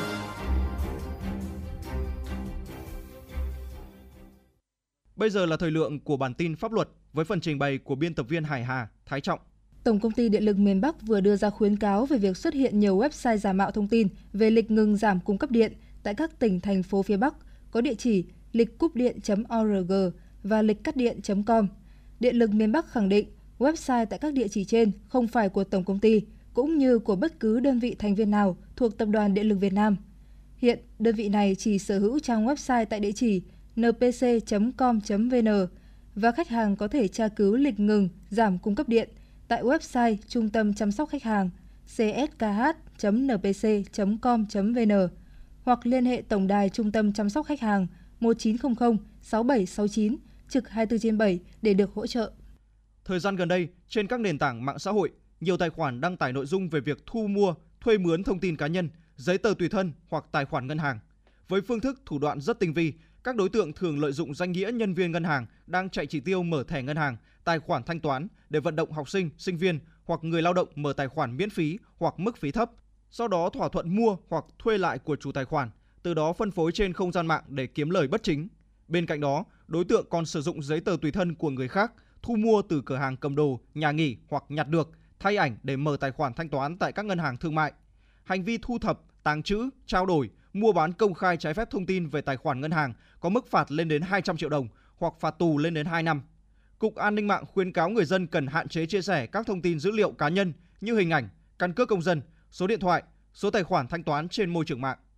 Là địa bàn có tốc độ đô thị hóa nhanh, kinh tế xã hội và hạ tầng giao thông đô thị phát triển, phường Phú La, quận Hà Đông, Hà Nội đã và đang xây dựng, lan tỏa phong trào thi đua toàn dân bảo vệ an ninh Tổ quốc với nhiều chuyên đề, mô hình đấu tranh phòng ngừa tội phạm, đảm bảo an ninh trật tự hiệu quả. Ghi nhận của phóng viên trong phóng sự sau đây. Vừa qua, một vụ trộm xe máy trên địa bàn phường Phú La đã được camera an ninh ghi lại. Theo hình ảnh lưu lại, kẻ trộm chỉ mất khoảng 3 giây mở khóa và lấy cắp xe. Toàn bộ diễn biến sự việc lập tức được cập nhật lên hệ thống giám sát về an ninh trật tự của lực lượng cảnh sát hình sự, công an phường Phú La và quận Hà Đông. Trên cơ sở đó, lực lượng chức năng đã nhanh chóng truy bắt thủ phạm, thu giữ tăng vật, trao trả cho người bị hại. Đây chỉ là một trong nhiều vụ việc mà camera an ninh phát huy tác dụng, giúp cơ quan công an nhanh chóng tìm ra thủ phạm. Ông Doãn Quốc Hữu, tổ trưởng tổ dân phố số 9, phường Phú La, quận Hà Đông cho biết về những lợi ích của hệ thống camera an ninh. Tôi thấy riêng với camera an ninh của à, từng khu vực thì là rất có lợi ích, đã phục vụ thiết thực cho cái công cuộc mà phòng chống tội phạm cũng như là an toàn trong an ninh trong khu vực. Nhờ có hệ thống trên, tỷ lệ tội phạm trộm cắp trên địa bàn phường đã giảm rõ rệt trong thời gian qua. Trung tá Lê Minh Thông, Phó trưởng Công an phường Phú La, quận Hà Đông chia sẻ. Tội phạm nói chung và tỷ lệ tội phạm về trộm cắp xe máy cũng như là trộm cắp các cái vấn đề khác là giảm rõ rệt.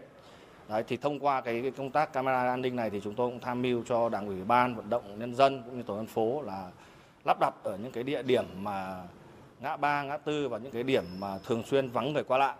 Đến nay, hệ thống camera an ninh ở quận Hà Đông đã lên tới hàng nghìn thiết bị ở 17 phường, hỗ trợ giám sát đảm bảo an ninh trật tự 24 trên 24 giờ ở nhiều địa bàn trọng điểm. Đây chỉ là một trong 6 kế hoạch chuyên đề hiệu quả trong phong trào toàn dân tham gia bảo vệ an ninh Tổ quốc do Công an quận Hà Đông tham mưu với cấp ủy, chính quyền quận triển khai. Hiệu quả nhất phải kể đến là mô hình tự phòng, tự quản về an ninh trật tự. Chuyên đề toàn dân tham gia bảo vệ an ninh trật tự tại khu vực có nhà cho thuê trọ,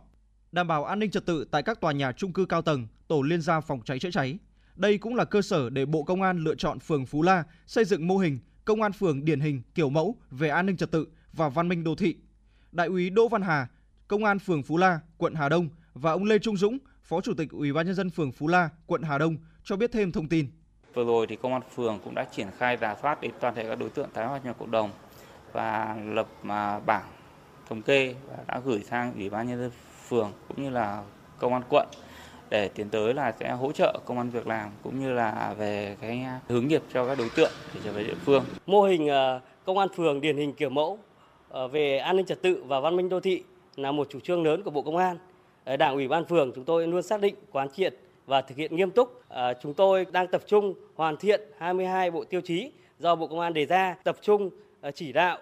các ngành, bộ phận, các tổ dân phố, nòng cốt là công an phường trong cái việc mà hoàn thiện các tiêu chí này. Với sự ủng hộ của chính quyền cơ sở và quần chúng nhân dân, Công an phường Phú La đang có những bước khởi động thuận lợi để thực hiện và sớm về đích trong hành trình xây dựng đơn vị điển hình kiểu mẫu về an ninh trật tự và văn minh đô thị. Thời lượng của bản tin pháp luật đến đây là hết. Cảm ơn quý vị thính giả đã quan tâm theo dõi. Quý vị và các bạn đang nghe chương trình Truyền động Hà Nội chiều trên kênh phát thanh FM 96 MHz của Đài Phát thanh Truyền hình Hà Nội. Chịu trách nhiệm nội dung Nguyễn Kim Khiêm, chịu trách nhiệm sản xuất Nguyễn Tiến Dũng, đạo diễn và biên tập Quang Hưng, Hoa Mai, MC Bảo Trâm, Hồng Hạnh, kỹ thuật viên Quốc Hoàn phối hợp thực hiện. Cùng tiếp tục với chương trình truyền động Hà Nội chiều. Thưa quý vị và các bạn, tăng trưởng tín dụng những tháng đầu năm nay thấp hơn nhiều so với năm ngoái, chứng tỏ lượng vốn cung ra nền kinh tế đang bị chứng lại. Khác với việc doanh nghiệp than thiếu vốn, ngân hàng lại cho biết đang ê vốn, đốt đuốc tìm khách hàng cho vay. Và sau đây là ghi nhận của phóng viên chuyển động Hà Nội. Trong vòng chưa đầy một tháng, Ngân hàng Liên Việt Bưu điện đã giảm lãi suất cho vay 3 lần, cùng với giảm lãi suất cho hơn 200.000 khách hàng đang có dư nợ. Ngân hàng cũng dành 8.000 tỷ đồng để giảm lãi cho vay mới, mức giảm sâu từ 3 đến 4%, đặc biệt cho phép giải ngân trong 24 giờ để cấp vốn kịp thời cho sản xuất kinh doanh. Bà Lê Thị Thanh Nga, Phó Tổng Giám đốc Ngân hàng Bưu điện Liên Việt cho biết chúng tôi thiết kế ra những cái sản phẩm mang tính chất là đục lỗ có các tiêu chí rất là cụ thể và rõ ràng. Ngoài ra thì chúng tôi cũng ứng dụng về vấn đề là các cái uh, số hóa các cái quy trình về thẩm định khách hàng cũng như là thẩm định tài sản bảo đảm cũng như các cái hoạt động tự động uh, động hóa trong cái quá trình uh, giải ngân để giúp cho cái việc mà thực hiện mà thẩm định cũng như giải ngân cho khách hàng một cách nhanh chóng nhất có thể. Và chính vì thế chúng tôi tôi, tôi đã tự tin để tung ra một cái sản phẩm là cho vay uh, trong vòng 24 giờ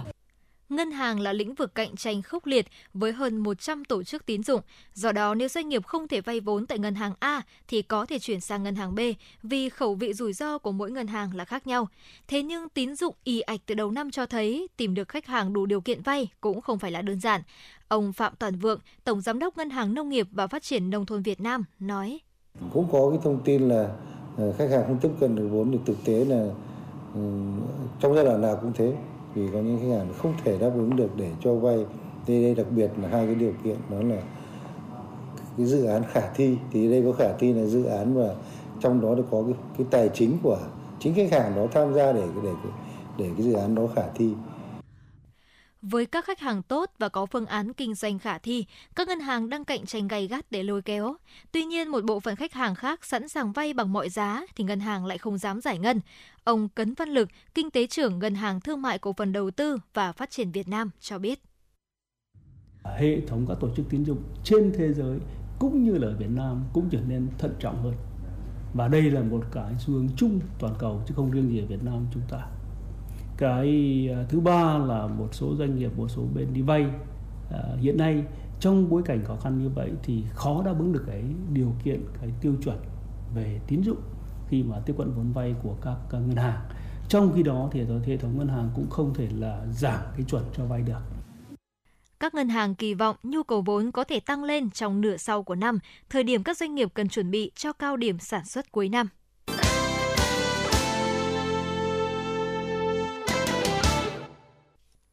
Thưa quý vị và các bạn, hiện nay nhu cầu làm đẹp của cả nam giới và nữ giới đều đang phát triển. Để có một cơ thể khỏe và hoàn hảo hơn, một số người lựa chọn chơi thể thao kết hợp bổ sung chế độ dinh dưỡng hợp lý.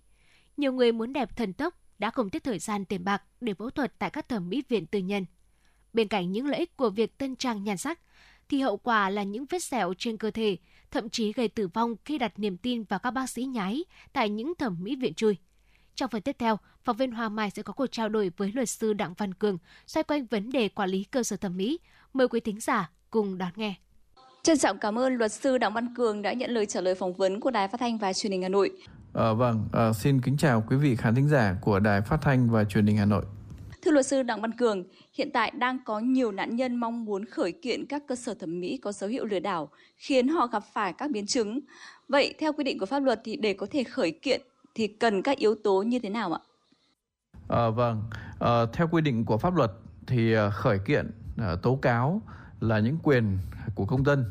và khi tham gia vào các cái mối quan hệ dân sự hoặc là quan hệ kinh tế mà thấy rằng quyền và lợi ích hợp pháp của mình bị xâm phạm thì công dân có quyền khởi kiện đến tòa án để được giải quyết theo thủ tục tố tụng dân sự. À, còn trong trường hợp ở trong các cái mối quan hệ dân sự kinh tế mà à, có cái dấu hiệu chiếm đoạt tài sản hoặc là quyền và lợi ích hợp pháp của công dân bị xâm phạm cách nghiêm trọng à, vụ việc à, có dấu hiệu tội phạm thì à, công dân cũng có thể làm đơn tố cáo hoặc là tố giác tội phạm gửi đến cơ quan chức năng và có thể là cơ quan điều tra để được xem xét giải quyết theo quy định của pháp luật. À, đối với hoạt động thẩm mỹ thì đây là một uh, hoạt động đặc thù, một cái ngành nghề kinh doanh có điều kiện. À, việc thực hiện các hoạt động thẩm mỹ phải theo quy định của luật khám chữa bệnh và cái cơ sở thực hiện các hoạt động thẩm mỹ thì phải được cấp giấy phép có sự quản lý chặt chẽ của nhà nước. Còn nếu mà trong trường hợp các cơ sở thẩm mỹ nào đó mà hoạt động, những cái hoạt động thực hiện các hoạt động khám chữa bệnh nhưng mà lại không có giấy phép, không được cơ quan nhà nước có thẩm quyền cho phép mà lại gây ra những cái biến chứng ảnh hưởng đến quyền lợi hợp pháp của khách hàng, làm khách hàng mất tiền hoặc là à, khiến ra những cái biến chứng về y tế sự cố y tế như vậy thì à, rõ ràng là à, có dấu hiệu xâm phạm đến à, sức khỏe đến tài sản của công dân bởi vậy trong những trường hợp vậy thì công dân có quyền uh, khởi kiện đến tòa án để được giải quyết tranh chấp hợp đồng dịch vụ hoặc là có thể tố cáo tố giác tội phạm để thanh tra sở y tế vào cuộc hoặc là cơ quan điều tra vào cuộc uh, xem xét giải quyết uh, theo quy định của pháp luật. Vâng, liên quan đến vụ việc tại Thẩm mỹ viện quốc tế Wonjin thì cơ quan quận Cầu Giấy cho biết có nhiều nạn nhân đã gửi đơn tố cáo hành vi lừa đảo của thẩm mỹ viện này và cơ quan chức năng đang thu thập thêm các chứng cứ để xử lý. Ủy ban nhân dân phường Nghĩa Tân cũng đã triệu tập đại diện của cơ sở thẩm mỹ quốc tế Wonjin lên làm việc nhưng cơ sở này không có mặt. Vậy theo quy định của pháp luật, hành vi này sẽ bị xử lý ra sao ạ? À, vâng, à, có thể nói rằng là những năm gần đây thì uh, nhu cầu làm đẹp uh, của mọi người trong xã hội rất là cao. Uh, chính vì uh, phục vụ cái nhu cầu đó để đáp ứng cái nhu cầu đó thì các cái cơ sở thẩm mỹ cũng mọc lên rất là nhiều, đặc biệt là ở các thành phố lớn. À, tuy nhiên không phải cơ sở thẩm mỹ nào thì cũng tuân thủ quy định của pháp luật về hoạt động thẩm mỹ cũng như là à, hoạt động là khám chữa bệnh. À, chính vì vậy là những cái hiện tượng là các cái trung tâm thẩm mỹ không đủ điều kiện hoạt động, không có giấy phép thì uh, vẫn cứ cố tình hoạt động và rất nhiều trường hợp gây ra những cái hậu quả rất là đau lòng và nhiều nạn nhân uh, đã bị biến chứng, bị uh, uh, ảnh hưởng đến sức khỏe, đến thẩm mỹ và cái thiệt hại là rất nghiêm trọng. À, chính vì vậy trong thời gian qua thì à, rất nhiều cơ sở thẩm mỹ đã để những sự việc sự cố xảy ra thậm chí là có những cái sự việc giống như là thẩm mỹ viện cát tường chẳng hạn, thì có thể ờ, xảy ra án mạng. Chính vì vậy là ờ, khi mà sự việc xảy ra ờ, ở các cơ sở thẩm mỹ chui mà ảnh hưởng đến sức khỏe, đến tính mạng của khách hàng như vậy, thì cái việc mà khách hàng có đơn tố cáo, tố giác, gửi đến cơ quan chức năng, gửi đến cơ quan công an là cái chuyện là hết sức là dễ hiểu cũng như là đó là quyền của công dân. Và trong những trường hợp mà các cơ sở thẩm mỹ mà bị tố cáo tố giác mà uh, cơ quan chức năng đã vào cuộc xác minh nhưng cố tình đóng cửa lẩn tránh hoặc là khi cơ quan điều tra triệu tập làm việc mà không có mặt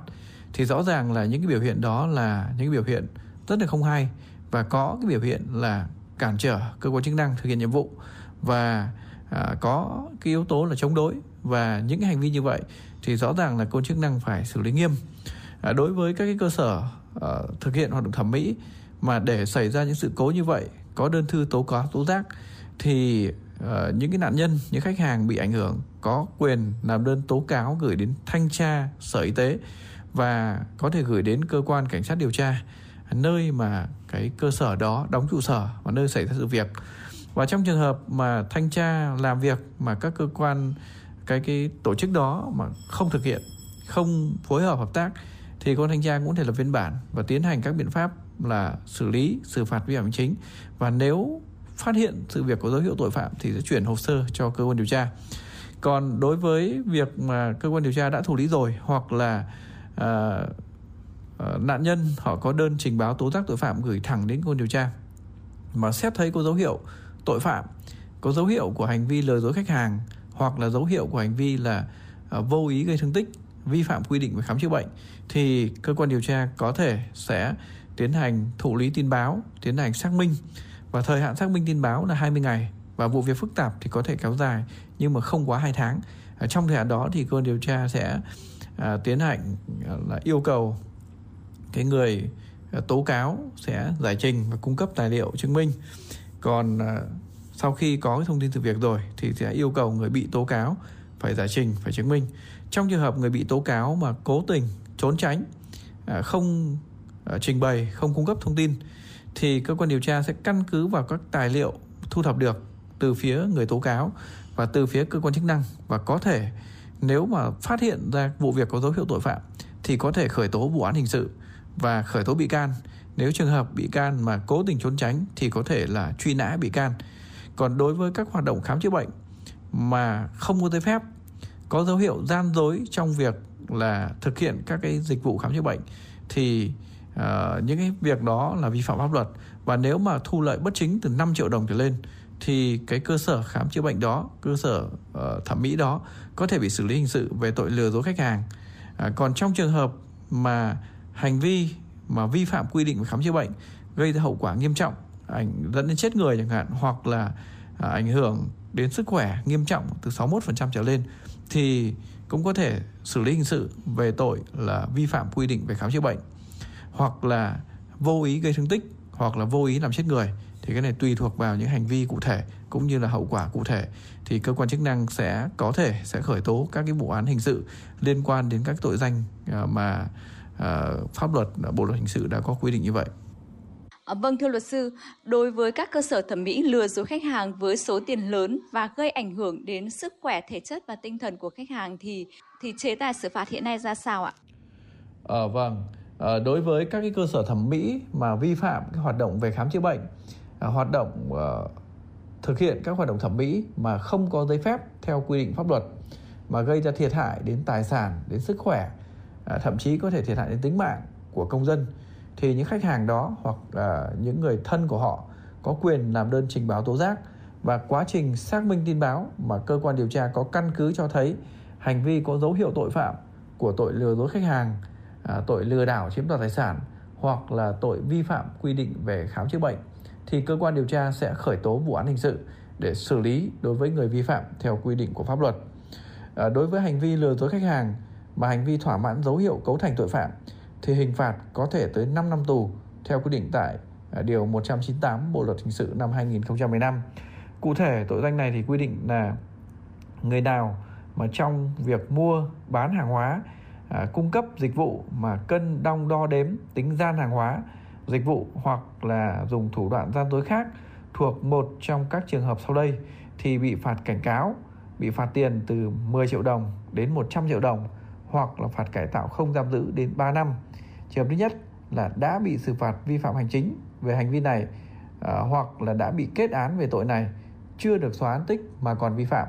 Trường hợp thứ hai nữa là thu lợi bất chính từ 5 triệu đồng đến dưới 50 triệu đồng. Thế còn trường hợp mà phạm tội thuộc một trong các trường hợp sau đây thì bị phạt tiền từ 100 triệu đồng đến 500 triệu đồng hoặc là phạt tù từ 1 năm đến 5 năm. Trường hợp thứ nhất là phạm tội có tổ chức, thứ hai là có tính chuyên nghiệp, thứ ba là dùng thủ đoạn xảo quyệt, thứ tư đó là trường hợp thu lợi bất chính từ 50 triệu đồng trở lên. À, ngoài ra thì người phạm tội còn bị phạt từ 20 triệu đồng đến 100 triệu đồng. Đó là biện pháp uh, xử phạt uh, bổ sung và cấm hành nghề hoặc làm công việc nhất định từ 1 năm đến 5 năm. Như vậy, nếu trường hợp kết quả xác minh của cơ quan điều tra có căn cứ cho thấy cơ sở thẩm mỹ này đã gian dối trong việc cung cấp thông tin về dịch vụ khám chữa bệnh, về cái hoạt động thẩm mỹ, à, ví dụ như là cơ sở này không có giấy phép, không được phép cái người thực hiện các cái thủ thuật,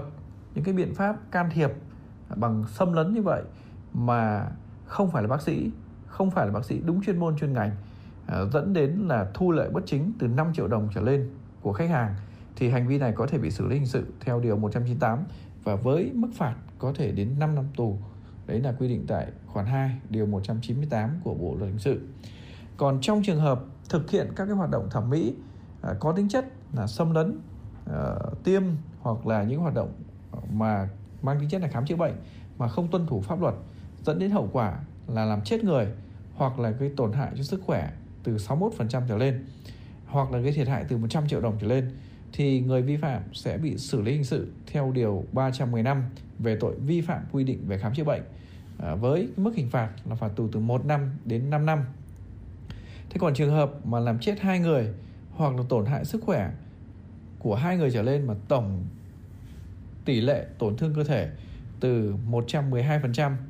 122% đến 200% hoặc là thiệt hại tài sản từ 500 triệu đồng uh, trở lên thì hình phạt có thể là từ 3 năm đến 10 năm. Đây là những chế tài rất là nghiêm khắc đối với cái hoạt động khám chữa bệnh à, thông qua cái hoạt động là à, cung cấp các dịch vụ thẩm mỹ của các cơ sở thẩm mỹ và ngoài ra với những đối tượng mà đưa ra thông tin gian dối để chiếm đoạt tài sản mà không phải là thực hiện hoạt động khám chữa bệnh à, mạo danh cơ sở à, y tế mạo danh cái cơ sở thẩm mỹ hợp pháp để mà nhận tiền chiếm đoạt từ 2 triệu đồng trở lên thì cũng có thể bị xử lý hình sự về tội lừa đảo chiếm đoạt tài sản theo quy định tại điều 174 Bộ luật hình sự năm 2015 với chế tài là cải tạo không giam giữ đến 3 năm hoặc là phạt tù từ 6 tháng đến 3 năm. Còn trường hợp chiếm đoạt nhiều tài sản, nhiều tiền thì cái hình phạt cao nhất của tội danh này có thể đến 20 năm tù hoặc là tù trung thân. Nội dung này được quy định tại điều 174 của Bộ luật hình sự năm 2015. Thời gian qua, các trường hợp biến chứng đều từ các spa thẩm mỹ không có chức năng, không được cấp phép thực hiện. Điều đáng nói là những cơ sở này sau khi bị xử phạt và thu hồi giấy phép hoạt động thì chỉ trong thời gian ngắn cũng tại địa chỉ đó lại mọc lên một cơ sở làm đẹp khác, có tên gọi khác. Vậy theo luật sư thì cần phải có các giải pháp như thế nào trước thực trạng này ạ?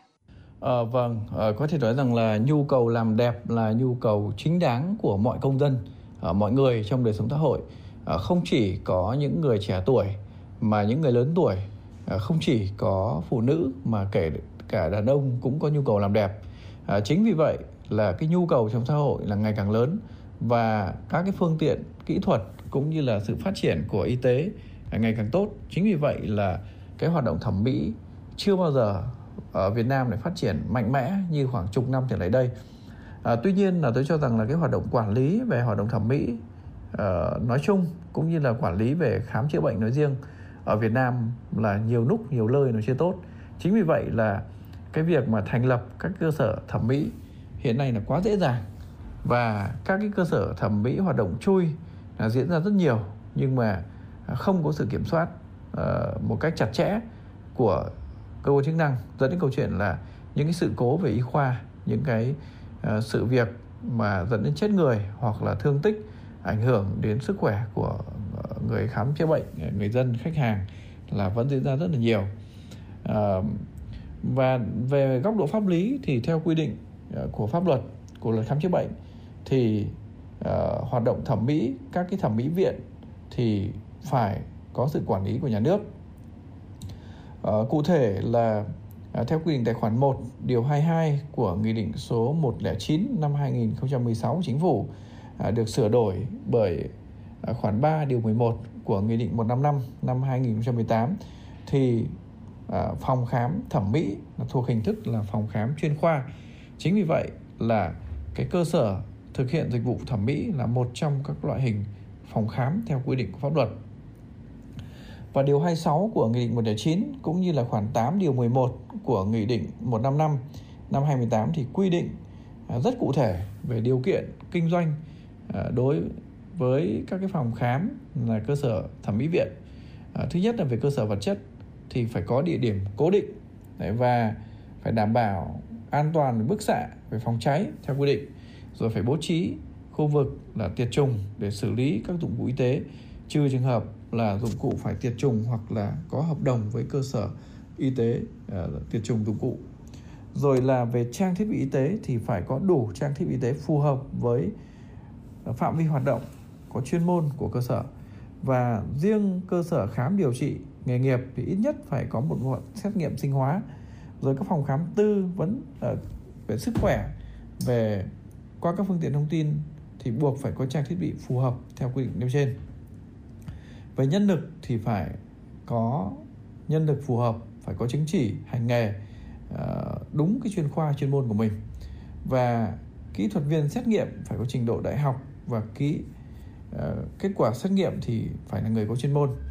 Và cử nhân X quang có trình độ đại học ờ, và ờ, có khả năng là mô tả về hình ảnh chuẩn đoán. Rồi là các đối tượng tham gia vào quá trình khám chữa bệnh không cần phải có chứng chỉ hành nghề theo quy định. Luật khám chữa bệnh thì phải thực hiện các hoạt động theo sự phân công của người có chuyên môn. Rồi cơ sở khám thì phải đáp ứng được các cái điều kiện khác của pháp luật. Ờ, tại cái điều mà 23 của Nghị định 109 thì quy định là điều kiện cấp giấy phép đối với cơ sở khám chữa bệnh. Ờ, mà ờ, là thẩm mỹ viện thì phải có những cái cơ sở vật chất đặc thù. Ví dụ như là phải có các cái trường hợp thực hiện thủ thuật bao gồm cả kỹ thuật cấy ghép rồi châm cứu, xoa bóp, dây ấn thì phải có phòng hoặc là khu vực riêng rồi là trường hợp phòng khám chuyên khoa thực hiện kỹ thuật nội soi tiêu hóa, nội soi dưới thì phải có hai phòng riêng biệt. Trường hợp khám điều trị phải có bộ phận xét nghiệm sinh hóa. Rồi là thiết bị y tế thì phải có hộp thuốc chống sốc và à, đủ thuốc cấp cứu về chuyên khoa. À, các cái cơ sở thẩm mỹ muốn có giấy phép hoạt động phòng khám chuyên khoa thì phải có cái điều kiện nêu trên và phải có cái giấy chứng nhận đủ điều kiện an ninh trật tự giấy chứng nhận về điều kiện phòng cháy chữa cháy, thì những cái hồ sơ thì đủ điều kiện theo quy định tại điều 43 của nghị định 109 thì sẽ được cấp phép còn các trường hợp mà cơ sở kinh doanh, các hoạt động dịch vụ là thẩm mỹ mà không tuân thủ quy định của pháp luật à, thì sẽ có thể bị phạt đến 50 triệu đồng theo quy định tại khoản 6 điều à, 39 của Nghị định 117 năm 2020 và mức phạt ở đây được quy định là từ 40 đến 50 triệu đồng. Ờ, có thể thấy rằng là pháp luật thì quy định rất cụ thể về hoạt động khám chữa bệnh, về phòng khám, chuyên khoa cũng như là hoạt động thẩm mỹ ờ, mà có thực hiện các hoạt động ờ, xâm lấn cũng như là sử dụng các thiết bị mà can thiệp ờ, xâm nhập vào cơ thể của con người. Và những hoạt động đó thì có thể ảnh hưởng đến sức khỏe thậm chí có thể ảnh hưởng đến tính mạng của người bệnh. Tuy nhiên là rất nhiều cơ sở khám chữa bệnh là cái dạng hoạt động thẩm mỹ mà không tuân thủ quy định pháp luật về điều kiện hoạt động cũng như là chuyên môn của bác sĩ. Dẫn đến câu chuyện là nhiều sự cố y khoa xảy ra và à, tôi cho rằng là có nhiều nguyên nhân khác nhau dẫn đến việc là cái hành vi vi phạm à, nó dẫn ra rất là nhiều và mặc dù là à, rất nhiều đối tượng đã bị xử lý. À, trong đó có thể kể đến là cái quan hệ cung cầu cái nhu cầu của à, người dân về làm đẹp nó rất lớn. Chính vì vậy là đáp ứng nhu cầu đó thì là à, không phải cái cơ sở kinh doanh nào hoặc là cá nhân nào cũng đủ điều kiện để thực hiện hoạt động đó. Để đầu tư một cái phòng khám chuyên khoa về thẩm mỹ thì phải đầu tư rất là lớn về kinh phí về uh, phương tiện vật chất về con người về địa điểm về thủ tục. Chính vì vậy là rất nhiều trường hợp là không đủ điều kiện nhưng vẫn cố tình hoạt động. Vấn đề thứ hai nữa là lợi nhuận thu được từ cái hoạt động này rất lớn và cái nhu cầu khách hàng lớn như vậy. Chính vì vậy là khi kinh doanh lĩnh vực này thì cái lợi nhuận thu được rất lớn. Chính vì ham lợi nhuận coi thường pháp luật coi thường sức khỏe người bệnh mà rất nhiều người đã bất chấp pháp luật uh, cố tình thực hiện cái hoạt động khám chữa bệnh. Thứ ba nữa là cái nguyên nhân từ phía cũng là từ phía người dân từ phía khách hàng. Khi mà khách hàng chưa đủ cái kiến thức cái thông tin để có thể là uh, kiểm tra xác định là cơ sở uh, thẩm mỹ nào là đủ điều kiện là có giấy phép cơ sở nào nó không hoặc là có những cơ sở có giấy phép nhưng mà bác sĩ thực hiện cái hoạt động đấy lại không đúng chuyên môn không đúng chuyên khoa của mình thì đó nó cũng là là cái vi phạm. À, ngoài ra thì cũng có thể kể đến là à, cái hoạt động quản lý công tác quản lý là còn lỏng lẻo. À, dẫn đến câu chuyện là nhiều địa phương những cái phòng khám à, chuyên khoa về thẩm mỹ mọc lên rất là hoành tráng rầm rộ à, thực hiện cái hoạt động một thời gian dài. Mà khi sự cố xảy ra thì bắt đầu cơ quan chức năng mới phát hiện mới xử lý. Thì tôi cho rằng là à, đây cũng một phần lỗi của trong công tác quản lý. À, ngoài ra thì là à, ý thức chấp hành pháp luật công dân của rất nhiều người. Trong đó là có những người đầu tư hoạt động thẩm mỹ là chưa tốt dẫn đến câu chuyện là đã có những hành vi là cố tình vi phạm. Vâng và câu hỏi cuối cùng xin được hỏi luật sư Đặng Văn Cường. Để bảo vệ quyền lợi và sức khỏe của bản thân khách hàng khi làm đẹp thì luật sư có những cái khuyến cáo như thế nào ạ? À, vâng, à, có thể nói rằng là à, nhu cầu thẩm mỹ là nhu cầu rất chính đáng của mọi người. À, tuy nhiên để tránh những cái rủi ro, những cái uh, cái vụ việc gọi là tiền mất tật mang ảnh hưởng đến sức khỏe, thiệt hại kinh tế xảy ra à, đối với hoạt động thẩm mỹ thì tôi cho rằng là mọi người cần tỉnh táo uh, cần phải tìm hiểu kỹ cái các cơ sở thẩm mỹ để xác định xem là cơ sở thẩm mỹ đó có ờ, được cấp giấy phép hay không có thể kiểm tra trên cổng thông tin điện tử của uh, bộ y tế của sở y tế. Rồi có thể là trong quá trình làm việc yêu cầu cái cơ sở thẩm mỹ đấy cung cấp cái thông tin về cái hoạt động hồ sơ pháp lý. Rồi là cũng tìm hiểu kỹ về trình độ chuyên môn của bác sĩ về tay nghề cũng như là các cái thủ thuật các cái biện pháp mà có thể là là là, là sử dụng để thực hiện các hoạt động làm đẹp. Ngoài ra thì cần phải có hợp đồng rõ ràng quy định rõ giá phí dịch vụ số tiền cũng như trách nhiệm đảm bảo các bên. Tránh trường hợp là có khi mà tranh chấp xảy ra thì không có cái cơ sở pháp lý hoặc là thiếu cái chứng cứ để chứng minh. Ngoài ra thì là cũng cần cân nhắc lựa chọn các đơn vị thẩm mỹ có uy tín. Rồi là uh, khi mà phát hiện ra cái cơ sở thẩm mỹ mà hoạt động chui lén nút vi phạm pháp luật thì cần phải uh, có những cái trình báo kịp thời với cơ quan chức năng và tuyệt đối là không thực hiện bất kỳ hoạt động thẩm mỹ nào. Và đặc biệt là có những cơ sở thẩm mỹ mà hoạt động theo cái kiểu là là là là, là, là núp bóng hoặc là vì rẻ mà làm hoặc là thậm chí là mua những cái cái cái dung dịch về tự tiêm hoặc là xăm môi những cái cái thực hiện các hoạt động mà mà mà không có cái sự cho phép của chức năng cũng như là có những hoạt động xâm lấn mà